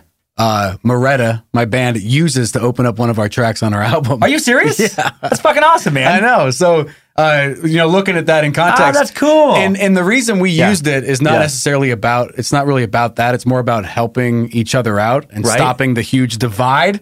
Um, but it- there's so many wonderful catchphrases in that little Yes. speech. Yes. that just makes it so like I mean powerful to Yeah. hear. Yeah. If you've ever listened to it, you get it and you go, "Whoa!" have on YouTube, Like, What's he talking? Like, like, you know, it's just it's JFK. You know, Oh, powerful speaker, yeah, man. he, he he gets it, and uh, and I see why you could take that as like a, a huge like a nod to the warning. Illuminati. Yeah. Exactly. Yeah, yeah, yeah. And, And, I, and I do agree with his, you know, like, yeah, don't don't uh, have a secret government. Tell me all your Um, secrets. Tell me, yeah, tell me all your secrets. When's my birthday party? Uh, in 1972, not 71, Nixon said at a toast to the Chinese government at the Hall of People in Beijing, uh, February 25th, he said the Great Wall is no longer, and, and this is he's addressing opening relations with China for trade and everything, like it's a new dawn of a new era. And he says this great, the Great Wall is no longer a wall dividing China from the rest of the world, but it is a reminder of the fact that there are so many, or there are many walls still existing in the world which divide nations and peoples. The Great Wall is also a reminder that for a generation there has been a wall between the People's Republic of China and the United States of America. In these past four days, we have begun the process of removing the wall between us. We begin the talks recognizing that we have great differences, but we are determined that those differences not prevent us from living together in peace. You believe deeply in your system, and we believe just as deeply in our system. It is not our common beliefs that have brought us together here, but our common interests and our common hopes. The interest that each of us has to maintain our independence and the security of our peoples, and the hope that each of us has to build a new world order. Ooh, in which nations and peoples with different systems and different values can live together in peace, respecting one another while disagreeing with one another, letting history rather than the battlefield be the judge of their different ideas. So, you know, he's just saying like, yeah, we're going to start working together. That's the new world order. So we're going to like work. You get to have your culture, we get to have ours. Mm-hmm. And it and it is interesting. I see this all the fucking time, on especially when we talk about this in Secret Suck and the Third Eye of Ike stuff. These c- conspiracy um, people, they will throw out things as if they are fact. You know, just tell, well, hey, they warned us about this exactly, and ding, ding, ding, and it'll be no, they they meant they reference phrases that you're using, yeah, it's it's it's and you're similar to what you're saying. it's nice words that you like. Right, nice words that you like that you have uh, shoehorned into your own paranoid narrative. Yeah. that happens all the time. David Icke in his speeches, I've, I've looked, I've researched it. He will take somebody's quotes, but it'll be uh, one part will be something they said like in 1963, and then another part will be something they said in like 1978. And a third part in 1982, and he will Frankenstein all of them together in one phrase, completely out of context, that pushes a narrative that that person saying all those three things never meant to be compiled. Well, that's Never- what that's what they were saying. They were just waiting for the right mind to find David to Icke. put it all together. The Fucking, they were throwing out breadcrumbs. Yeah, they're like, here, they were too grab. scared to say it outright because the lizards. I'm going to say something else in five years. It goes with attention. this. Pay attention. Paste it right here. Squint your eyes, see the truth. Put them together. That's Fucking what I. That's connect what the I. dots. Wake up, sheeple. Come on. Uh, ninth post, uh, Nikona Wilson. Everything is a lie all these years. All right, you watch one fucking YouTube video. She's right. She's right. Yeah. it's all a lie, you guys. Everything. I wish right now I could just rip off my own face in, in this video and reveal a lizard head and be like, ha ha! We'll get the budget for that. Okay. Eventually. Uh, 10th post by Mark uh, Wooters. In what kind of sick world do we live? Whoa. How, let's How many exclamation one, points? two, three, four, five, six, seven, eight, nine, ten, eleven. And no question marks. No, eleven exclamation points. In what kind of sick world do we live would be a question. Like you're asking, what kind of sick world do we live in? His is a just a new kind of phrase. And what kind of sick world do we live? What kind of sick world do we live? Ah, like he's running by naked at a football game. No answer needed. Yeah. He's not just stating a statement. He's just letting you know. What kind of sick world do we live? Uh, 11th post by Sarah Thomas. The world is so wicked and the elite so secretive and fooling the masses whilst dabbling in the occult. I'm guessing occult. Uh, and yet atheists scream there's no God. What a frustrating and wretched world. Now that person would be fucking fun to hang out with. Where she's mad at you for not waking up and smelling the Satan. Like, why can't, you know, he's all around us. Pull your head out. Come on. Wake up. It's unreal. It's unreal. Uh, Come on. 12th post by Lee Rodriguez noticed that all presidents that went against the NW or yeah NWO were killed. Okay, really? and uh, and JFK was one who stood up for the real USA. Amen to those who honor the Lord Jesus Christ. Why do they always have to fucking throw in that thing at the end? And I love notice that all presidents that went against he doesn't name them. No, just all of them. Uh, He knows. hey guys, just want to remind you. Remember all the presidents who stood up against the New World Order all were all killed. All that if they've died, Yeah. they were they got it. And I guarantee if you met that guy in real life and you're like, which which one's Lee? All of them, He Lincoln. all of them. But no, but specifically, which president? Oh, um, sh- uh, he he'd start naming presidents that weren't even presidents. He'd be like, uh, f- uh, Franklin, Franklin. Benjamin Franklin, Um, Benjamin Franklin. Remember the the the key? um, he did the key on the kite. The kite president? uh, uh, President uh, Jordan, President Jordan, Michael. Michael yeah. President Michael Jordan, was he, but he's still alive and wasn't president. Ah, He- re- he- replaced. He was replaced by a lizard. You can't jump that high without lizard legs. Come on, dude, wake up. Come on now.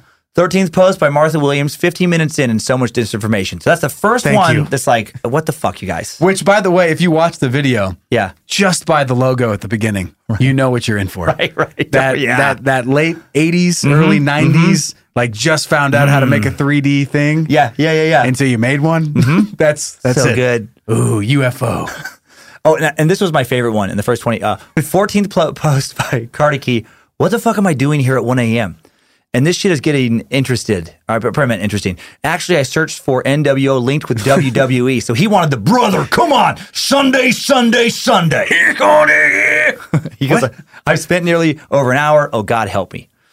Uh, I've been and- there. And I, I. I, have too. I, yeah, I'm like, why have I wasted this much time? I was just looking up, just looking up how to fix my dishwasher. I, I love like trying to go to bed, and I'm like, yeah, just gonna check some, uh, I don't know, some sports highlights, and then two hours later, I'm just on this fucking deep, weird place with, uh, yeah, like New World Order or lizards. looking up some some uh, some sports highlights, and then before you know it, you're in a fantasy league and you're in the middle of a draft. You're like, shit, how did this? Ah, how did I waste these oh months? man, Uh, finally, okay, so I did 15. 15th post by George uh, Michael, who says this is real history.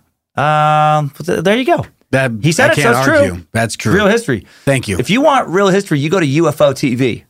Just by the name, by that brand, you're like, oh, this is the real shit. This is good. You- You- I've been. What have I been doing? No more fake news here. This is it. UFO TV. They have a team of investigative journalists sharing Cheetos and a fucking. They, they, they understand. They're just in my best interest, and the Uh. Right. ad and the video itself has about 17 ads placed oh, yes. inside of it. Yes. Yeah, There was a lot of people mad about the ads on this video. There were so many ads. I bet. Um, actually, that comes up in one of these comments. Oh, I really? here because these are some juicier ones. I thought user Kokol Partali posts liars. It is not a new world order. It is a Jewish world order. Nothing else. Wake up, people. So I just wanted to illustrate. There were a lot of those. When you dig deeper, it all comes back to the things I was talking about earlier. Uh, user Graham Hughes post. My only question would be: When we are in this new world order with one bank and one government, then how will they continue to make money from wars that supposedly won't then exist? And this one just stumped all the people. They're like, yeah, but they control us. Like no one can answer the question under the pla- yeah, but now they have us. Yeah, It's but over. It's over. But, but yeah, but what about the fucking money? Because in that video, there's this all this talk about how that you know, like that goes back to the Rothschilds and Mm-hmm. European families about manipulating countries into war, and that's how they make all their money. And I just love when someone introduces like reason, like yeah, but then there'll be no more war if we're on the same team. Yeah, yeah, but then that's okay. Y- But listen, that's when they've fu- that's when they've won. Don't you get it? Yeah, but what do they? But they want money. What do they win? They've won. They won the winning thing. No, they don't need. They don't need the money. They have all the We're money. they have it all. They have all the money. Well, they're gonna need more. what? That's what I love. Fuck out of here, Kevin. I loved all the logic holes when like like when they go back to the Feds, the Federal Reserve, they're always talking about like yeah, but they're just printing all this money, and then they'll also talk about how the, they're part of the new world o- new world order, and the and the basic goal is controlling all the money. Mm-hmm. But I'm like, let me get this straight: they print all the money so they could that's unlimited. They've already. They're They've they're all, there. they have all the fucking money, they did it. But you still okay? All right, Fair enough. fair enough. Good point. And then uh, user, okay, this is regarding the commercial. User Oh. Tommy Allen posts 15 commercials, and I don't ever comment, but I feel like someone don't want people to watch this. Or is it just me? Oh, shit. He's twisted the commercials into the New World Order. That's, that just brain fucked me. Like I, I was even, as I was reading it, I was Yeah. like, oh yeah, I get uh, what? Right. I love how you could take anything. because Because the obvious thing to me is this UFO TV are exploiting, exploiting people's paranoia to make a lot of YouTube revenue. To make a bunch of money. Yeah, And seven, he- 17 ads or whatever, 15 ads in a, in a in a video that gets over 4 million views, you're going to make some good coin. Mm-hmm. But he twists that into like, ah, they're trying to make people not watch. it because, you know, commercials are the most effective way to shut down a fucking video. and it's, ah, those are the fucking Illuminati. Oh, Tommy Allen, my new favorite, my new favorite idiot of today. I Okay. like I like that. Just two more here. two more. Uh, 210 sup posts. It all, I love this one. It all started when that Lincoln Theater guy pulled the trigger and killed Lincoln. Um, uh, it's actually John Wilkes Booth uh, killed Lincoln in, in, in the Ford Theater. What I love, he just knows he knows it involves the word Lincoln, and he knows and he knows that someone pulled a trigger, and that's all he knows. oh, and location. It was in a theater. He knows it was a theater. Yeah. and he knows there's the word Lincoln, and he knows it involved a murder. It's like he was texting during history class, and that's just kind of what made it. He just he looks. Like, oh shit! Someone shot. Who's that? The, the hat. Who's the hat guy? Who's the hat? When someone shot the guy with the big hat, who was in charge of stuff in that one theater. And what a weird president to associate with the New World Order. Oh, the guy who freed a lot of people? Yeah. He's part of the suppression? What are you fucking talking? Well, just think, when you put it together with the commercials, then it makes sense. It was during the commercials at the theater. and they took his big hat off. And the last one, uh, user Callie Harley, just I felt like gave, gave me a nice place to end this on. Just which is I thought this I, I love this statement. Okay. Uh, she posted, "People in the future will look back at this era as the golden age of bullocks." So true. It is true. this is we are in the golden age of fucking nonsense of wackadoodleness. To our credit, Yes, we just got the internet. right. we We, haven't had it that long. Oh, we just got it. right, it's, fuck, it's, it's, it's- fun. it's still a shiny new toy. It is. A, we can't. Right. How are we gonna? How are we gonna use this power? Right now, we're still figuring that out. Right, now, it's like Right. fucking whatever I want. I'm gonna do with this shit. And Joe and I are going to use it to mock a lot more stuff uh, Mm-hmm. sometime next year, man. We're gonna we're gonna take it way past YouTube, take it into Yelp, into social media posts, make fun of ourselves, Mm-hmm. and uh and, and do it because it is it is good. I think just to constantly talk about this stuff because it is it's becoming so pervasive. That I feel like it's yeah. nice to have like just to have like a weekly reminder of like, hey, don't fucking think like this, Not- please. there's other people out there like you who are annoyed. who are annoyed by Right. the amount of disinformation and just arrogant baloney cakes. And there's so many real problems. That's what I was thinking about with stuff like this. Like, what if all the people worried about the New World Order, what if they all came together and like volunteered, took the time that they spend like ranting and railing about the New World Order and, and volunteered for like some organization that helps end, you know, hunger or gives, you know, uh, drinking water to people who don't have it or works on vaccines for, for third world countries where, you know, easily treatable diseases people are still dying of. Like, there's a lot of bad shit happening that you could help with. yeah, but Yes. why would you even try? Because you're gonna put in a lot of work, Right. to get it going, Right. And then the And then they're they're gonna stop you. fucking New World Order. Never ends. It never ever ends. But we're done. Uh, thank you, Joe Paisley, for You're today's Idiots of the Internet. I hope you guys liked it. idiots of the internet. Internet. All right, so so what have we learned really today? And, and, and again, that was so fun. Uh, big thanks to uh, Joe motherfucking Paisley, the Reverend Doctor, getting in here for some idiots to the internet. Uh, but what have we learned? I mean, you know that many people live in an enchanted world. And a lot of those people believe in conspiracies, people who believe in non human entities like the devil influencing wealthy and powerful people, like Jewish uh, international bankers. Uh, do I believe in the New World Order? No, not in the way that the uh, conspiracy believers tend to believe. Uh, not in some cartoonish way where uh, some n- n- nefarious force is going to enslave the population. You know, conspiracy theorists remind me of doomsday prophesiers, you know, where uh, a lot of that Armageddon is coming talk. And, there, you know, and as we said, there's a lot of that in the thread. Um, you know, people have been predicting the end of the world for hundreds and hundreds of years. As I talked about back in that Nostradamus suck, and those people have always been wrong. That's the thing they've always had in common. They've been wrong every fucking time. You know, how many times is the Antichrist supposed to have uh, shown up by a certain date? You know, hundreds, thousands. You know, how many times has the uh, the Antichrist kicked off the apocalypse? You know, in, in actuality, uh, zero, zero times. Uh, the New World Order was supposed to take things over in 2000. Nothing happened. You know, none dare call it treason. That primary modern New World Order text was published in 1964. It spelled out impending doom. It's coming quick. Well, 54, uh, 54 excuse me, years later, uh, no doom. More freedoms. Uh, weed wasn't legal in any state back in 1964. We still have AR 15s. Homosexuals have a lot more rights overall than they did in 1964. Same sex marriage wasn't allowed anywhere. Uh, in 1964, abortion was a felony in every state. So some totalitarian government that just, you know, taking away all of our, all of our rights. Well, the opposite has happened. Uh, the Illuminati wanted to take over the world in the 1780s. And what did they take over? Not a damn thing. But conspiracy theorists will tell you it's all because it's been done in secret, right? They are doing things in secret, some kind of things. They just, they're not sure what. You know, read the comments of several videos and a lot of talk about how you can't get out of debt. You know, the Illuminati just won't let you. They've already taken everything. They fixed the economy against you. But like I was saying to Joe, you know, where it's like, no, man, people are becoming millionaires. You know, Alex Jones, the leading one of the leading voices of this uh, NWO conspiracy, he's become a millionaire, talking about people not being allowed to prosper. Uh, leading uh, New World, New World Order voice, David Icke, he's a millionaire uh, and offer the same thing. I know several comics, like I said before, now millionaires. I went to school with this uh, middle class uh, kid at Gonzaga. He actually dropped out after his freshman year. Um, ran into him 15 years later, millionaire, started his own business, kicking ass. People break through all the fucking time. Uh, do I think some people want a new world order? Yeah, uh, I do. I mean, that guy from the Bilderbergers, I mean, he did admit as much. You know, in many ways, uh, theoretically, it could make life better.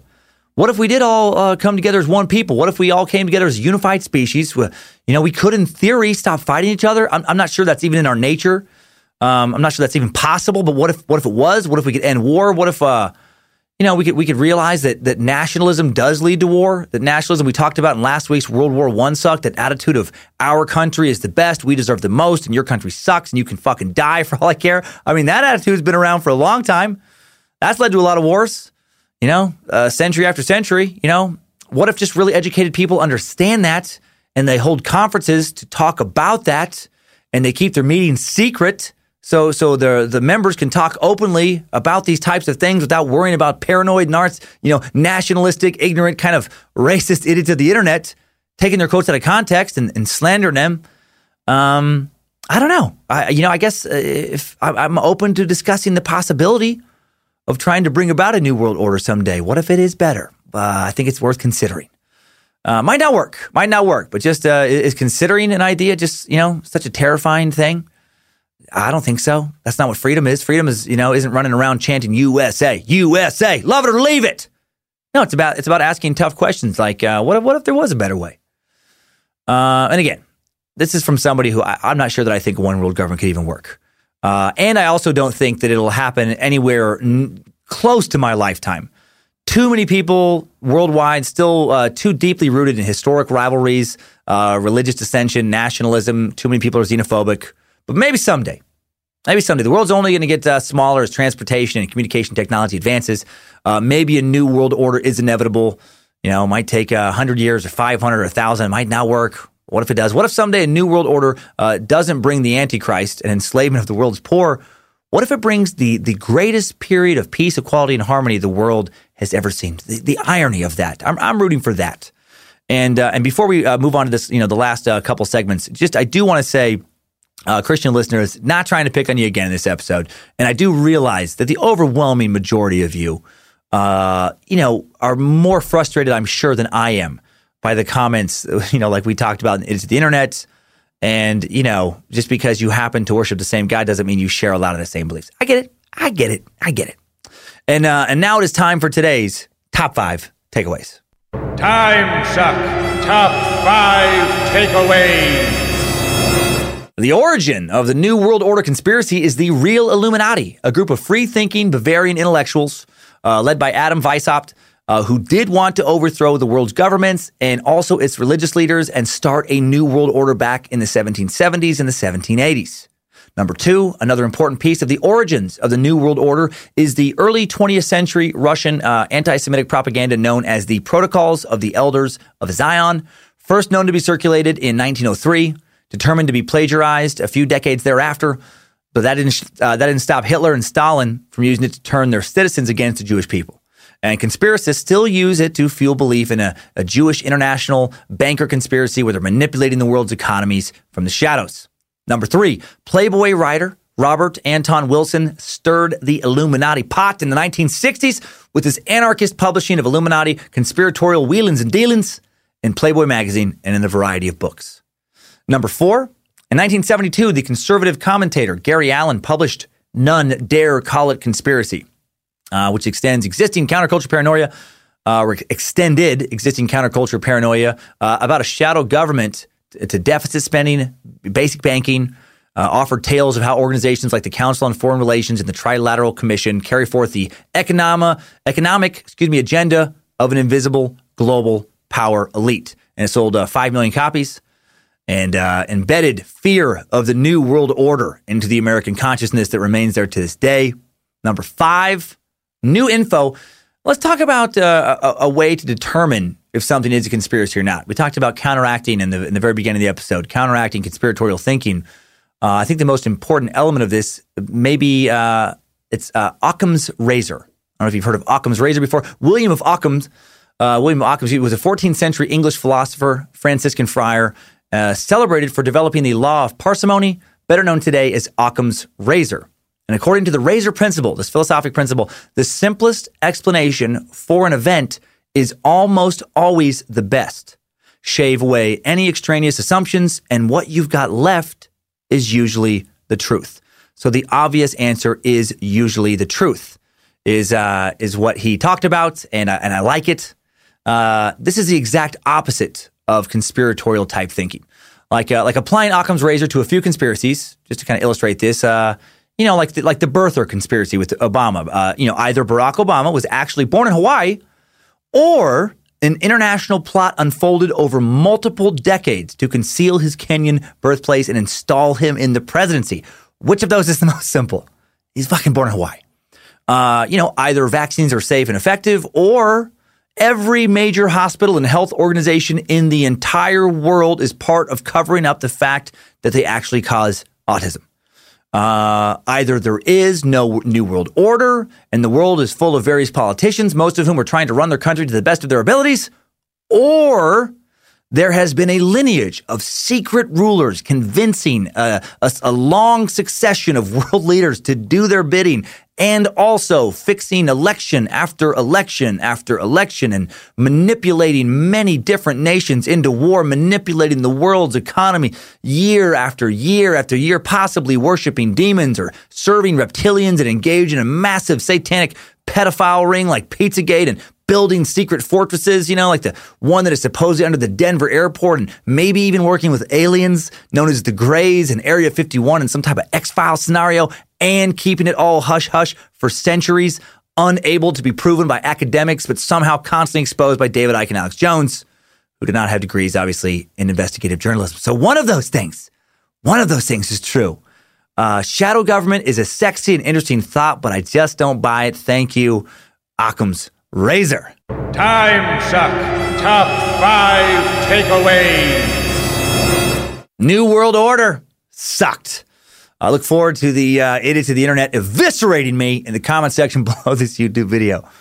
Uh, thanks again to the Time Suck team, the High Priestess of Suck, Harmony Vellicamp, uh, Jesse Guardian of Grammar, Dobner, Reverend Dr. Joe Paisley, Time Suck High Priest Alex Dugan, the guys at Bit Elixir, those wizards, Danger Brain, those fantastic brand designers, uh, Space Lizards and Merch Wizards, Access Apparel, Queen of the Suck, Lindsay Cummins. Another special thanks to OG Bojangles researcher Heather Knowledge Ninja Rylander. Uh, sucking a feud next Monday. Maybe the most famous feud in American history. We're talking about the Family Feud, uh, right? It's uh, originally hosted. No, uh, we're talking about the Hatfields and the McCoys. The Hatfields and the McCoys. I've been wanting to suck that for a long time. What was the source of this vicious and violent clash between the Hatfields and McCoys in the mid 19th century? Uh, during the most heated years of the feud, each family was ruled by a well known patriarch. We had William Anderson Hatfield, known as Devil. He had the appearance of a backwoods mountain dweller. By the 1870s, uh, Devil Anse was an increasingly successful timber uh, merchant who employed dozens of men, including some McCoys. On the other side of this feud stood Randolph old Randall McCoy. Although not as prosperous as Devil Anse, uh, Randolph owned some land and livestock, and both families lived along the Tug Fork of the Big Sandy River, uh, which snaked along the boundary between Kentucky and West Virginia. First event in a decades long feud was the 1865 murder of Randolph's brother, uh, Asa Harmon McCoy, or by the Logan Wildcats local militia group that counted Devil Anse and other Hatfields among its membership.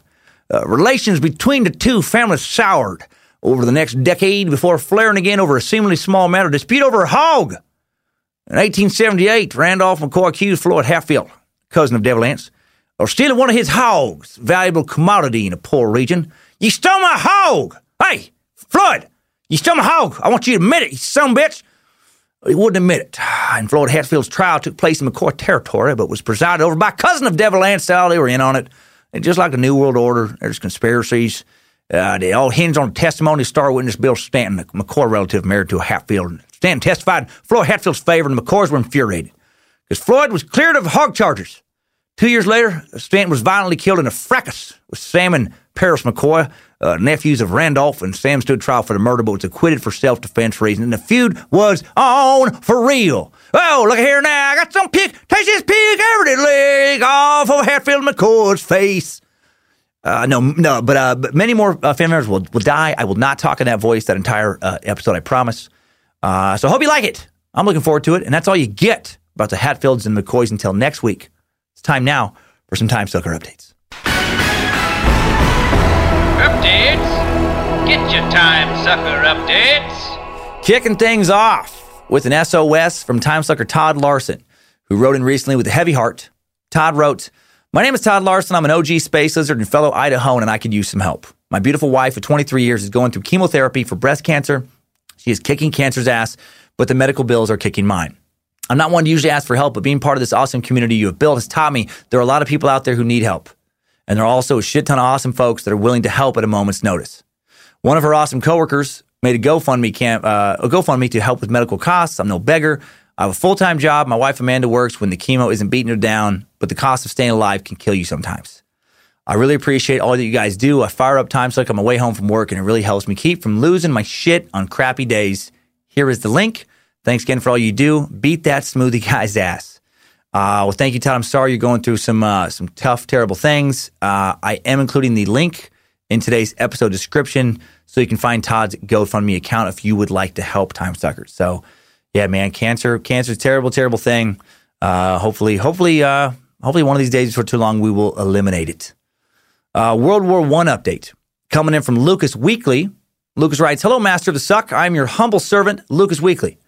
Just finished the World War One suck, and I felt it did a wonderful job giving a quick intro to World War One and its horrors. Absolutely, yeah, intro keyword, man. That's talk. I mean, what was it? Uh, Dan Carlin, I think, did some 17 hour World War One. Uh, while I do love that you did uh, what you did and understand you had a short time to cram a lot of uh, in, there's a few things I have to disagree with. I've already emailed you about the jet fighters, mm-hmm, which I will discuss in a second. Well, I was listening because jets were not yet invented yet. Correct. Should have said planes, biplanes, not jets. I was just uh, I just wasn't thinking about how those words were actually not interchangeable. Um, I'll go on to clarify the 1914 Christmas truce uh, and putting all the blame on Germany. While it may seem crazy to go around and play soccer and exchange gifts, this just shows that while the politics had each country killing each other, the average soldier could and did go above country politics to engage other humans. And I think this was a defining moment in human history. Uh, yeah, I agree with that. I'm not uh, opposed to that. I just thought it was weird. My other complaint is while it is easy to blame Germany for the war, I, I, I feel they uh, do not deserve the level of blame they received. True, they were one of the first aggressors, but just like the other countries had alliances to uphold, uh, and Russia and Germany both quickly reacted to the issues between Serbia and Austria Hungary. While Germany was very militaristic, most European nations were, and Russia especially wanted to prove themselves after their loss to Japan. Mm-hmm. 1905. Uh, again, not saying Germany had no blame, but I cannot put all the blame on them, especially when other countries who waged war with Germany got away with a lot less. Not to mention the harsh punishment placed on Germany was a key reason for Hitler's rise to power in World War II. Just some additional information from someone who has spent his short life so far trying to learn all I can about World War I and World War II. Your humble space lizard, Lucas. Uh, thank you, Lucas. Uh, PS, sorry for the long message. No, man, no, no apologies necessary. I, I, yeah, no, I, I agree. There were a lot of other nations that were aggressors. However, uh, I, I, I do. I guess I disagree still with the uh, the blame on Germany situation because you know while a lot of other countries, yeah, were, were quick to jump into the war, they, didn't have that Schlieffen plan in place. You know, they weren't chomping at the bit to enact a very calculated, uh, aggressive maneuver against both France and Russia that would then lead to a hostile takeover of basically all of Europe. You know, uh, they had that ready to go. They they tried it right away. They went straight for it, and uh, and they lost. You know, they tried to take over Europe and it didn't happen. And when you lose wars, I mean, it's just that thing where you get punished. Is it is it fair?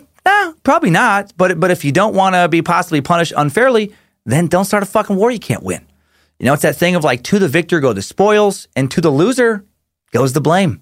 Uh, to me, that's just I look at it like that's the way things worked, you know, or the, the, way things kind of work. Yeah, where it's like if when you when you win a war, you get to kind of rewrite history a little bit and decide, uh, you know, who should get punished. But when you lose a war, well, yeah, a lot of times it probably isn't fair. Uh, next update comes in from Von Beck, who writes, uh, uh, "Dear Dan Cummins, aka Master Suckington, the third Esquire." Well, goddamn, sir, I'm a newly acquired time sucker, and I have to say I'm thankful I found your podcast. All thanks to the Pandora station I created, which gave me countless hours of gut wrenching laughter. However, uh, what I'm really emailing you about is to say thank you for making me interested in learning again. I'm an uh, I'm an uh, over the road truck driver. Oh yeah, uh, I'm a truck driver, so I really all I really have is music and podcasts to keep me company. In about a month and a half, I'd gotten completely caught up and filled with a passion and thirst for knowledge, as well as a more open minded view for the world that is not as black and white as many try to make it seem to be. Yes. So, my wife and I, Lindsay and I, talk about gray. The world is very, very gray. I don't always agree with your views. I hear that a lot too, and I like it. I like the disagreements, but I always find them to be presented fairly and open. I know this is a little long winded, so I'll wrap it up here. I wanted so badly to come and meet you at Dr. Grins at Grand Rapids, Michigan, November 16th, but unfortunately, on the road until Thanksgiving, man, drive safe.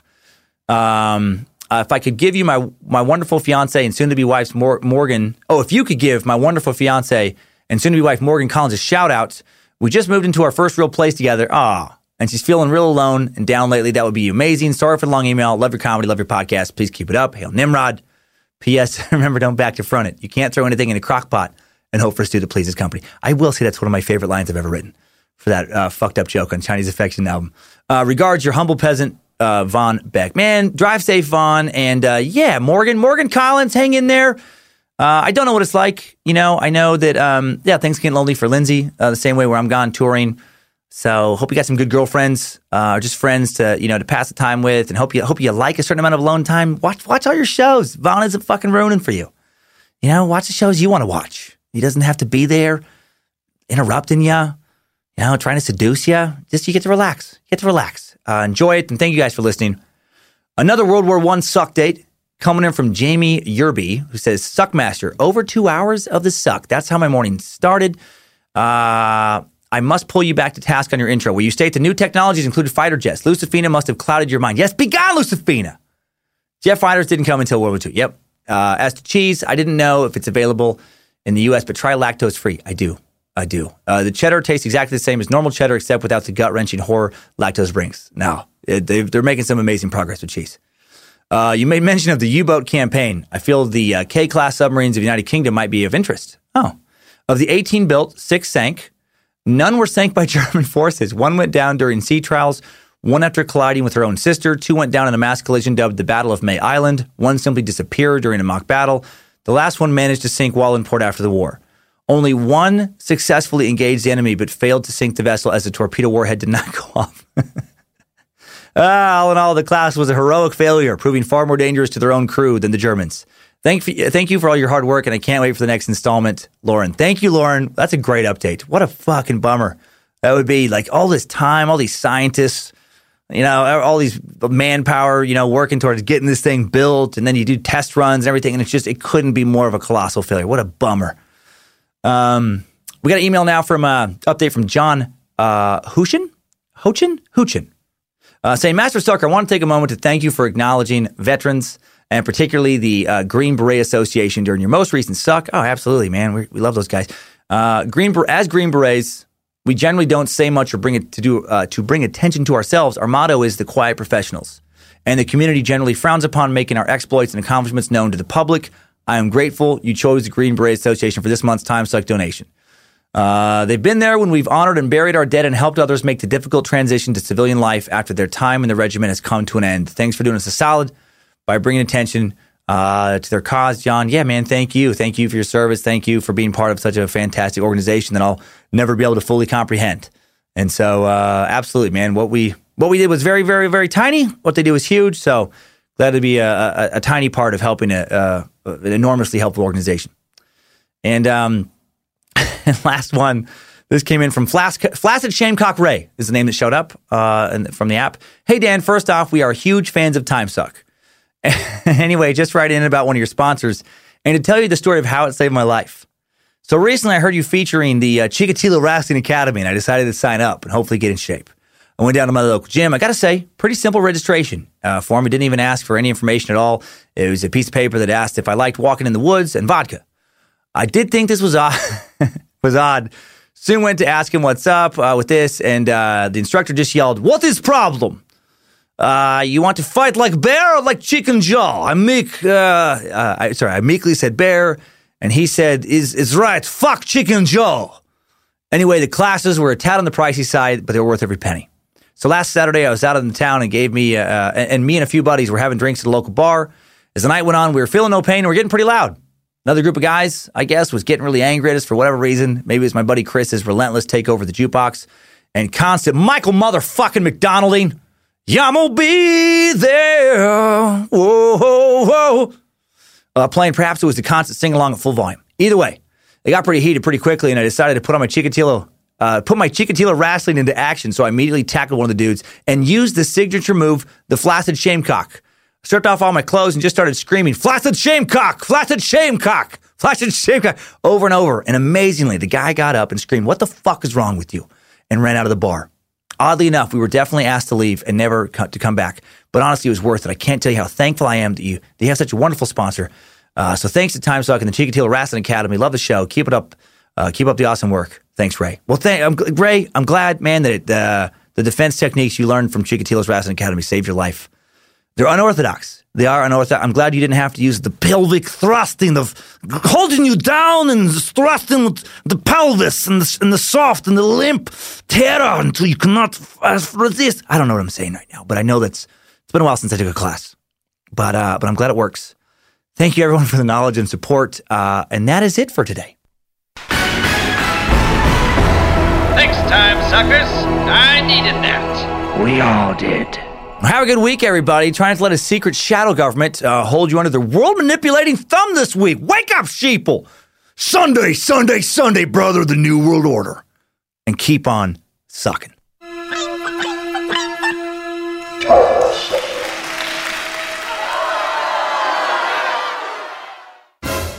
Twenty-four inch lizard pythons of terror. Can you feel the power, brother? Addiction plays hardball he would hit me with these verbal attacks. I just said to him, I love you so much. You're such an amazing person. I can't take this ride anymore. It was the fact that dad made that sentiment and broke down. And years later, he told me it had a huge impact on him. Sometimes doing what's right for your loved one is the hardest thing to do. Caron is that right thing. Visit caron.org slash lost. Everybody in your crew identifies as either Big Mac Burger, McNuggets, or McCrispy Sandwich. But you're the filet fish Sandwich all day. That crispy fish, that savory tartar sauce, that melty cheese, that pillowy bun. Yeah, you get it. Every time. And if you love the filet of fish, right now you can catch two of the classics you love for just $6. Limited time only. Price and participation may vary. Cannot be combined with any other offer. Single item at regular price. Ba da ba ba ba.